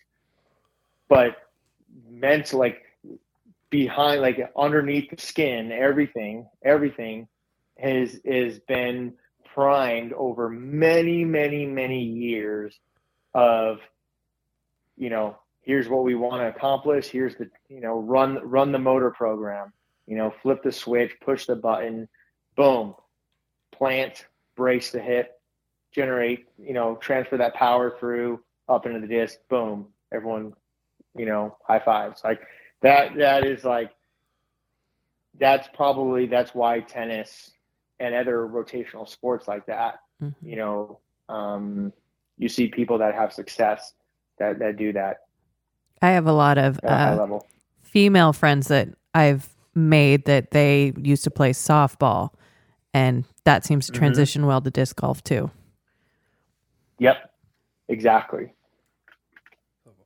All right. So, um, what kind of started this conversation of doing the nutrition and exercise for the last two episodes is you know what we're doing to get ready for next season and our off season.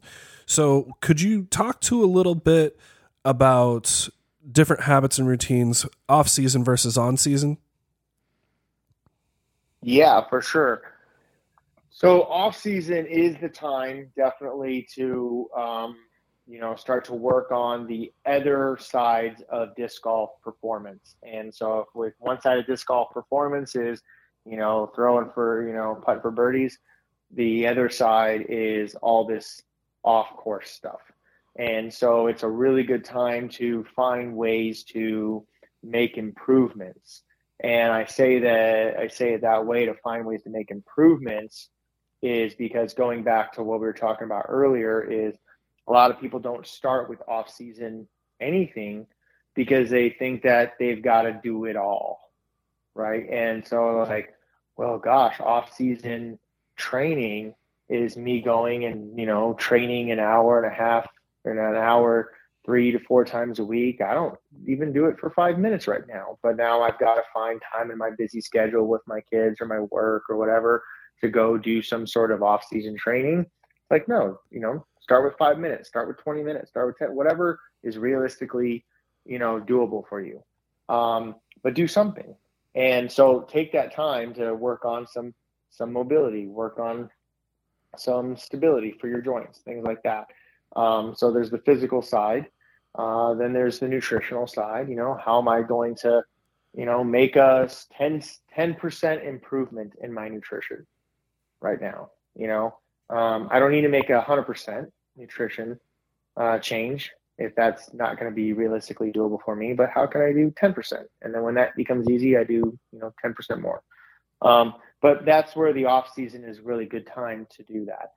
Um, in season definitely is more challenging because you're stacking up a bunch of stacking up a bunch of reps. And so in season for my athletes is more about recovery and restoration and trying to, you know, make sure you can get to the next one. Um, is is that that's the focus there. It's kind of taking what we did in the off season and now let's just manage and make it work and get you through the through the through the whole year.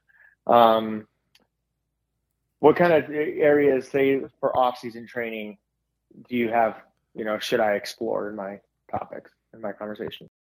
You started to get into talking about the recovery and the active rest during the season. How how important and how can we incorporate the recovery and the active the active rest?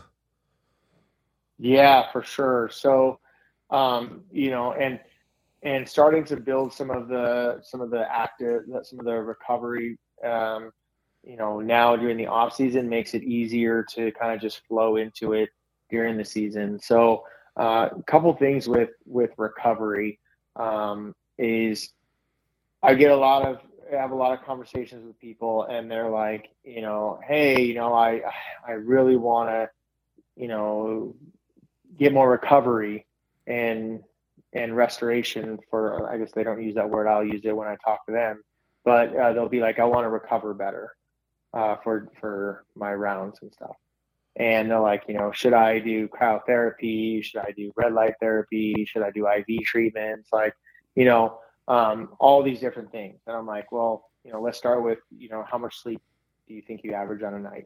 And you know, like, well, you know, especially on tour, you got people like, oh, I'm on Instagram till, you know, late at night. And so I'm not really getting a lot of sleep or I'm doing something. I'm out with people. I'm like, well, let's start there. Let's start with getting good quality sleep and and try to keep it as regular as possible. Um, so that's what I tell everyone I first like if your body, you know, we can go for all the all the uh, you know kind of trendy things out there for recovery. Um, but if we're not doing the foundational stuff, like making sure we're hydrated, making sure we're, you know, trying to improve our sleep hygiene, making sure that, you know, we're trying to get some, you know, good nutrients in our body, kind of everything else is kind of, you know, isn't going to probably have as good effects as possible. It's like my Dan John, my mentor, Dan used to say, you know, he'd like someone walks in and he's, you know, talks to his doctor and he's, you know, smoking a cigarette and got a you know, bottle of whiskey in his hand. He says, "Doctor, do you trying to improve my health? Do you think I should put some chia seeds on my oatmeal?" And you know, he's like, "Well, let's let's first let's let's first maybe talk about you know getting the cigarette and the whiskey out of the hand, you know, at the doctor's office. Like let's you know let's go for the big rocks first And make sure that we're doing that, and then all that other stuff can kind of, you know, explore later. So sleep. Are you getting the sleep? Are you getting the nutrition? Are you getting the hydration?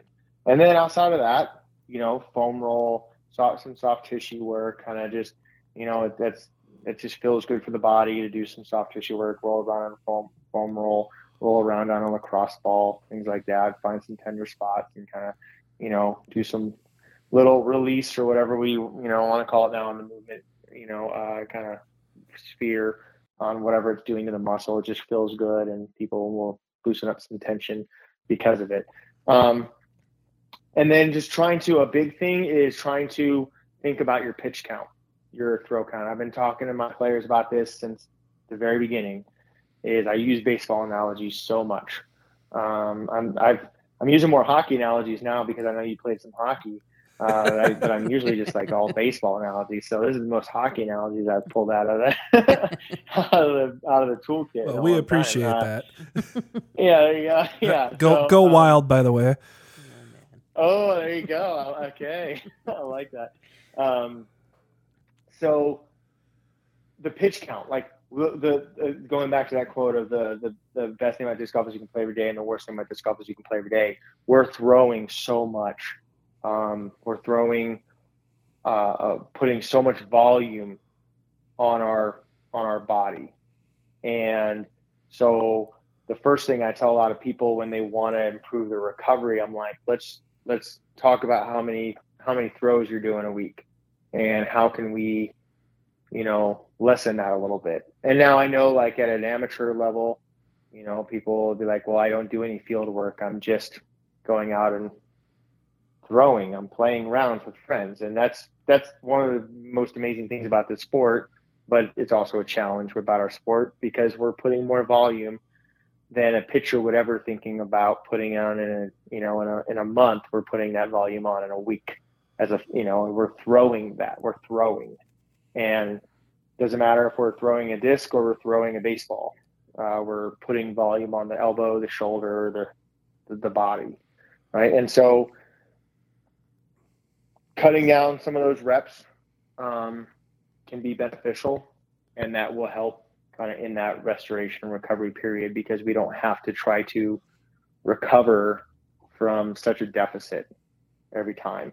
Um, I could talk a lot about a lot of those things. Anything you want me to kind of hit on more? Well, um, I want to throw one out there for our friend Kayla. She asked us at a tournament once. Uh, before tournaments, I think everybody's dealt with this to some extent. That how do you how do you deal with getting sufficient sleep the night before a tournament?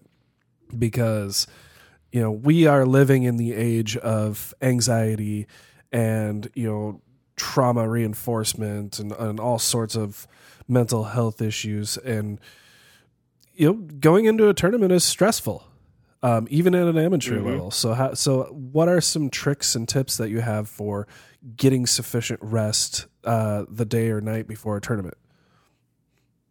Yeah, that's a great question, and I'm glad you you know brought up all that. Like I'm, I've been very open, vocal. People can find podcasts online with me talking, not on disc golf podcast, but other podcasts about these topics of mental health because you know from military, from ambulance, from all that, I got PTSD, and um, you know, and that PTSD at one point turned in out of the out of the blue into you know panic attacks and anxiety and all that. And fortunately, I've you know through a lot of mental health and a lot of coaching, a lot of therapy and all that, I'm you know that a lot of that, most all that is you know was a stage in my life that isn't that I'm not in right now. But I had to put in the work, and I had to, um, you know, make. I couldn't if I if if let's say I, I knew something was going to be super stressful, um, I needed to kind of do the work in the days and the weeks leading up to that um, to help me prepare. So I knew it was coming, right? So Um, if we're we're we're more confident and and prepared to move into something, um, even though it can be everything's going to be stressful like that, like a tournament. No matter what, it's going to be stressful. But if I have a if I've worked to develop a routine um, before the night, before my tournament, then I can just call on that routine, right? And they'll talk about that in mental health and stuff. It's like, you know, it, if someone's experiencing anxiety, that practice that you've done of your breath work and this and that beforehand, you can tap into that more readily than if you've never done it before. You only pull it out of the bag when you need it, you know. So, so saying, "Hey, I, you know, I know I need to improve my sleep, and so I'm actually going to start because I don't want sleep challenges to to affect me as much uh, the the day before or the day of the tournament, and so backing it up a week, two weeks, whatever, or just you know in general, I'm trying to improve my sleep, and then the three days before or whatever it works for each person. You know, I start to reduce some social media. You know, I'm starting to you know do some more meditation. I'm starting to focus more on okay, you know, I, the week the week that this thing's going on, I'm going to intentionally back off on how much social media media usage I'm doing in the evenings. I'm going to maybe not watch anything that could be distressing and affect my sleep. I'm going to do some meditation tonight, listen to some positive affirmations on a YouTube, you know, video. I'm going to, you know, make sure that I I'm hydrating myself well. So it's usually a, not the night before thing. It's a this is what I'm working on, and then it just I'm continuing to do that So, the night before. Seth, I'm really starting to notice a trend on a lot of the advice that you're giving that we just have to start doing it at some point intentionally and give it the time that it needs in order for it to grow into that habit, into that routine. And then we will see the increased benefits from that little bitty step of starting. Absolutely, absolutely. You know, I, that that's that's the key right there. And and going back and adding to that, like you said, start. We just need to start doing it, and that's why I hammer so much, kind of focus so much on that, even if it's a little bit, because most people don't start because they think I gotta do it all. Like, oh, I gotta mm-hmm. improve my sleep, so that means I gotta go cold turkey on all social media. I gotta, you know, get in bed at this time at this. Like, but I got kids that I gotta, you know, we gotta do stuff for an evening. So how do I change those schedules? Like, so it's it's little things. You don't need to do it all right away. You just start, and then just build that. So it's not a I'm just trying to pull something out right now that I've never practiced or even thought about, and I want it to I want to see changes now. I want to see benefits now. It's like no, it's you know, it, it comes from doing stuff before. There's a really good book. Um, uh, it's a very thin book. It's an easy read. It's uh, I like thin uh, books. now I- yeah. yeah, there you go. And, I, and now, and it's also got a name I can't remember. No, uh, it, it's uh, it's uh, I think I'm pretty sure, pretty confident it's carry water, chop wood, or or chop wood, Oh, that- carry water. That Like- I think I've heard of that. Something like that. Yeah. Yeah, it's it's basically like the guy wants to go and, you know, do this big thing in life and he goes and meets with the master and the master has him start just chop wood and carry water. He's like, well, you know, it's the whole like, you know, uh um Wax on, wax know, off. It's like wax on, wax off, right? It's like those little things that we start just doing now, they have benefits that we don't even know. Like it just so seems so simple now that like how could it even come close to working because it's just so simple, but it's it's making a change whether we know it or not. And then now it builds up and now we can do things later on that we never thought we could do now. for sure. All right, Seth. Well, uh, we're going to go ahead and ask you some wrap up questions here. Um, we do definitely appreciate all of your wisdom and time and expertise. Uh, you know, sharing all this knowledge with us. It is phenomenal. Like, and it's Absolutely. of, of great value to our listeners as as well. Um, so, Seth, what's your favorite disc? Yes, great question. Um, I am just now. Uh, okay, so I'll say my favorite disc, and then I'll just just kind of touch on something a funny thing about my choosing my favorite disc and why it's so hard is uh, my favorite disc right now is the Hex um, by MVP. Good choice. I'm loving it. Yes, I love it. I just love the hand feel. I started with kind of like the EMAC Truth back in the day, went to like Verdict and you know Buzz and all that. And that they're all great, but the Hex is just feeling so good. I I'm very com- I feel very confident and comfortable when I throw it. Now, why I kind of joke about it is, you know, one of the best things about working in disc golf is you're around disc golf all the time, and one of the most challenging things is you never get to play disc golf. Um, uh, because you're working in disc golf all the time. and well, and you have to survive uh, Bill Randolph's uh, dad jokes. There you go. Yeah, good old Bill. Exactly. Uh, you know, one of the funniest things about Bill when he says uh, when he when he says goodbye to people, sometimes he'll be like, "All right, hey, see you later. Drive fast and take chances." Um, and so it kind of. I've said that before too to people because it just it throws people off. You know, drive fast, take chances.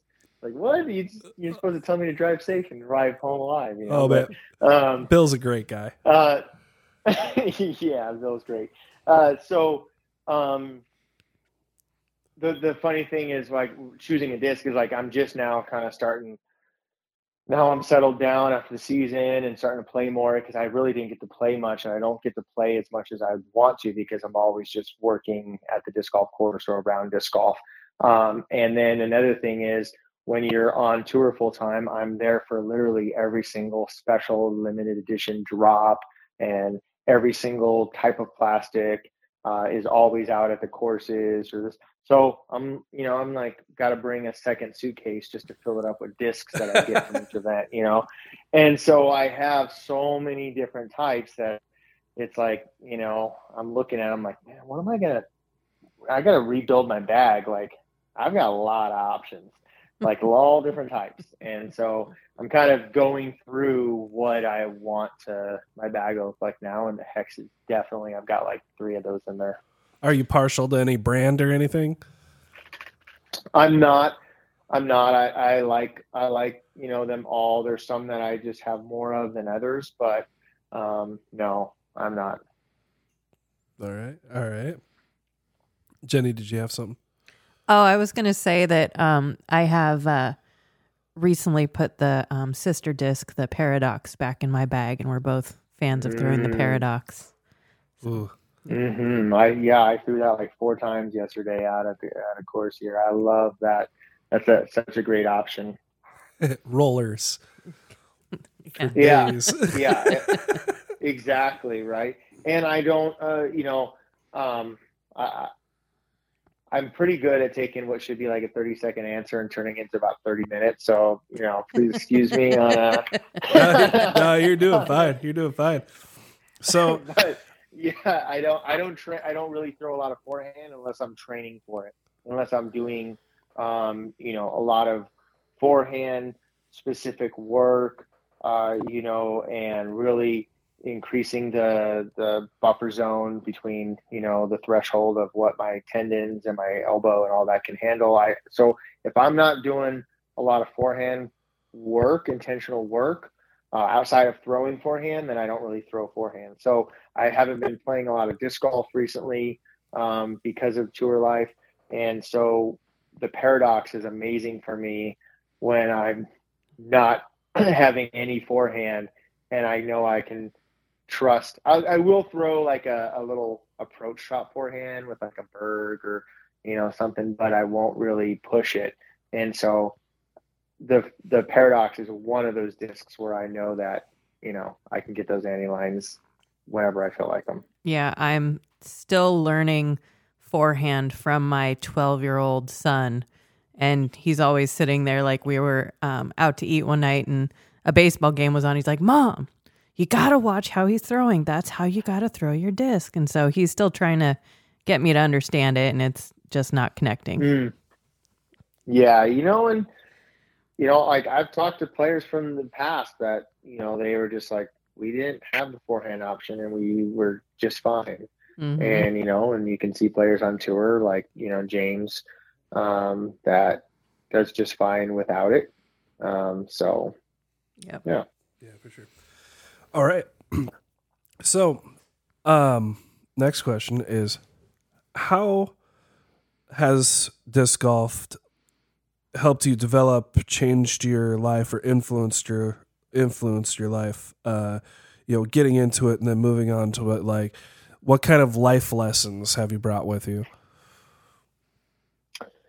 from disc golf yeah uh, you know so so many um, it's funny i to go back from where i was you know kind of one night just mopping the floors of my gym which i had a 3500 square foot gym. So it took a little bit to mop and and it was like 10 o'clock at night. I'd gotten there like 5 in the morning and i had to be there at 5 in the morning the next day. And you know, thinking about, you know, how can I make actual, I want to make an impact in disc golf. And um, going home and telling my wife, you know, hey, I think I'm going to actually start putting content out for disc golf. And, and into closing my gym and to now this is what we do full time and in our life. My wife works with, you know, works in disc golf strong as well. And so it's just been an amazing journey and, and, and it's taught me so much that, you know, I will probably start to understand in 10 15 years as you know i continue to reflect on things um, but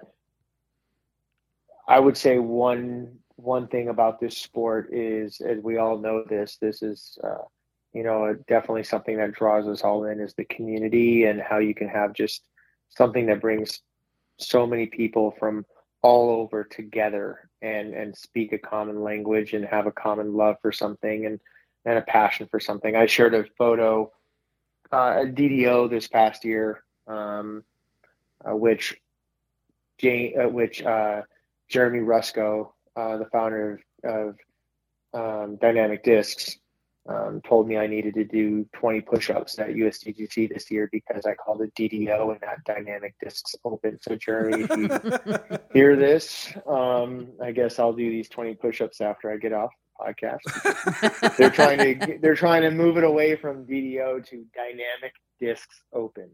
Uh, so it was him and the new CEO, and he's like, "Drop it, give me 20. I'm like, "What?" He's like, "You just call it DDO." I was like, "Oh God, okay."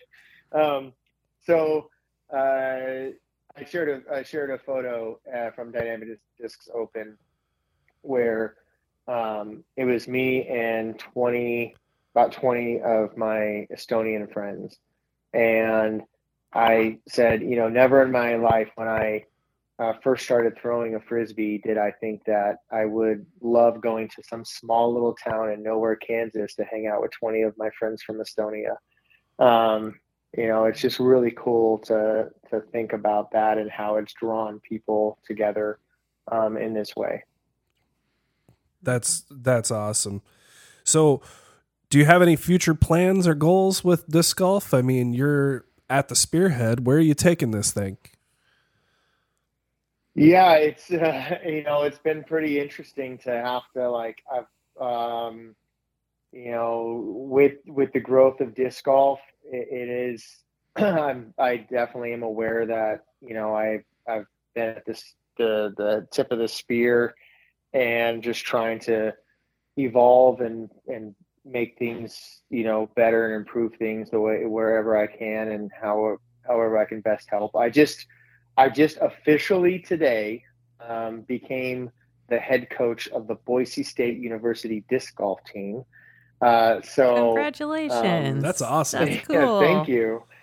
Yeah, so that's you know, so now I'm here. We just settled here in um, the Boise, the Treasure Valley um, area in Idaho uh, back in June, and so um, yeah, I taught a clinic for them last week, and they were like, "Hey, would you mind being the the head coach here? We need a coach." And I was like, "Absolutely." So now I'm now I'm that's another thing I'm doing. You know, is is kind of getting into collegiate disc golf and how I can best help, you know, the future of our sport from the college level as well. And then continuing to you know, share programs and share advice and share things that I think will be, you know, people might find some some benefits from um, in in helping them in their journey in this sport and helping them be as resilient, be a resilient disc golf athlete. You know, that's so important. So, Mhm. Yeah.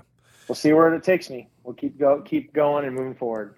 Well, speaking of where where it takes you, that's a nice segue to talk about disc golf strong. Now, what is disc golf strong for our listeners that don't know? Uh, how can we get involved? Um, I, I saw that there's some programs on there you can sign up for classes. To talk a little bit about that. Yeah, so Disc Golf Strong is an online athletic performance, uh, you know, organization company for for the sport, and um, where we share, uh, you know, as much information as as we can without being all too consuming and overwhelming. And so we've got, um, you know, our social media.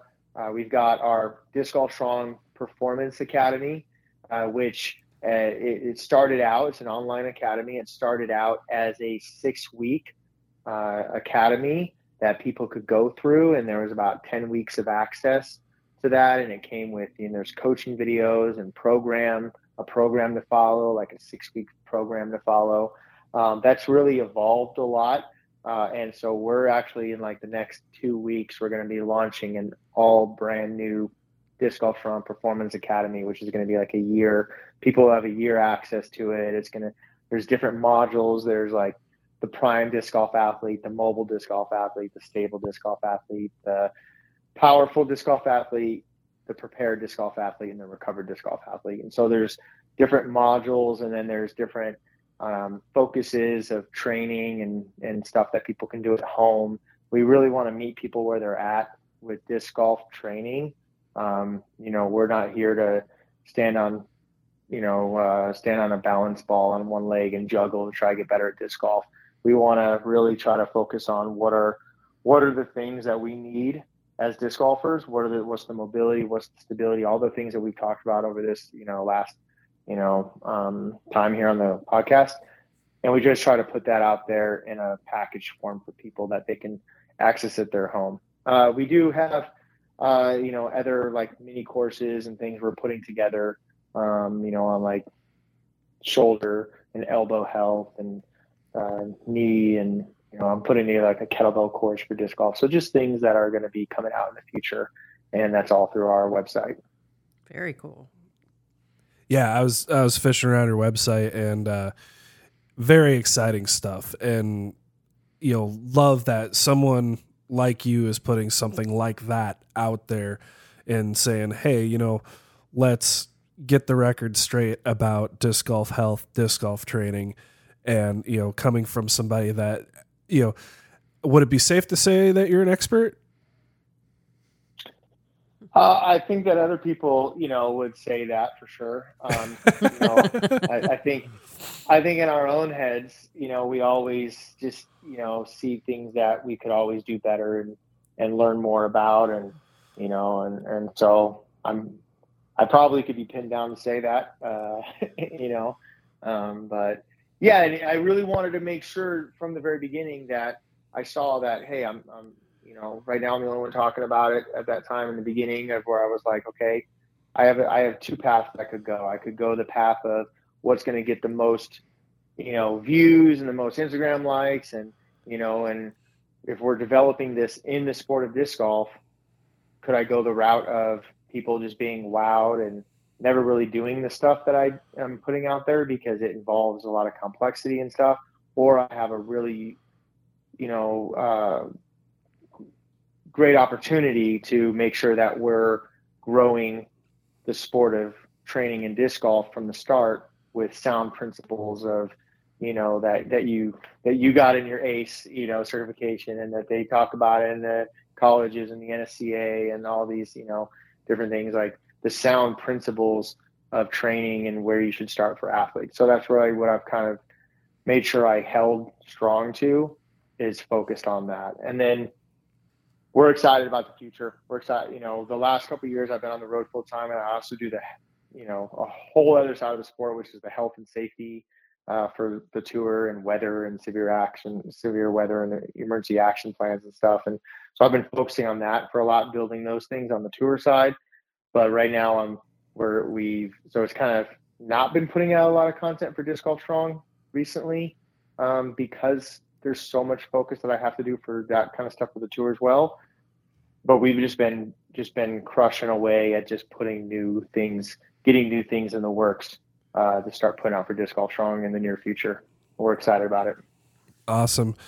All right. Well, um, Seth, we're going to get it wrapped up here. So awesome. Thank you so much, uh, Brandon Jenny. It's been a true honor and uh, pleasure to, to be on the show with you and, and talk disc golf and everything we're all passionate about on the health and fitness side and all that. So I really appreciate the uh, the opportunity to, to, to talk and share. Yeah, All thank right. you for coming on. You were uh, very inspirational. I took a lot of notes. awesome. Well, uh, no, I, I appreciate that. That's awesome. Thank you. Thank you for listening to this episode of The Intentional Disc Golfer. This has been a great episode with our very special guest, Seth Munsey. And at the Intentional Disc Golfer podcast, we really truly believe that disc golf saves lives. So go out there and grow the sport.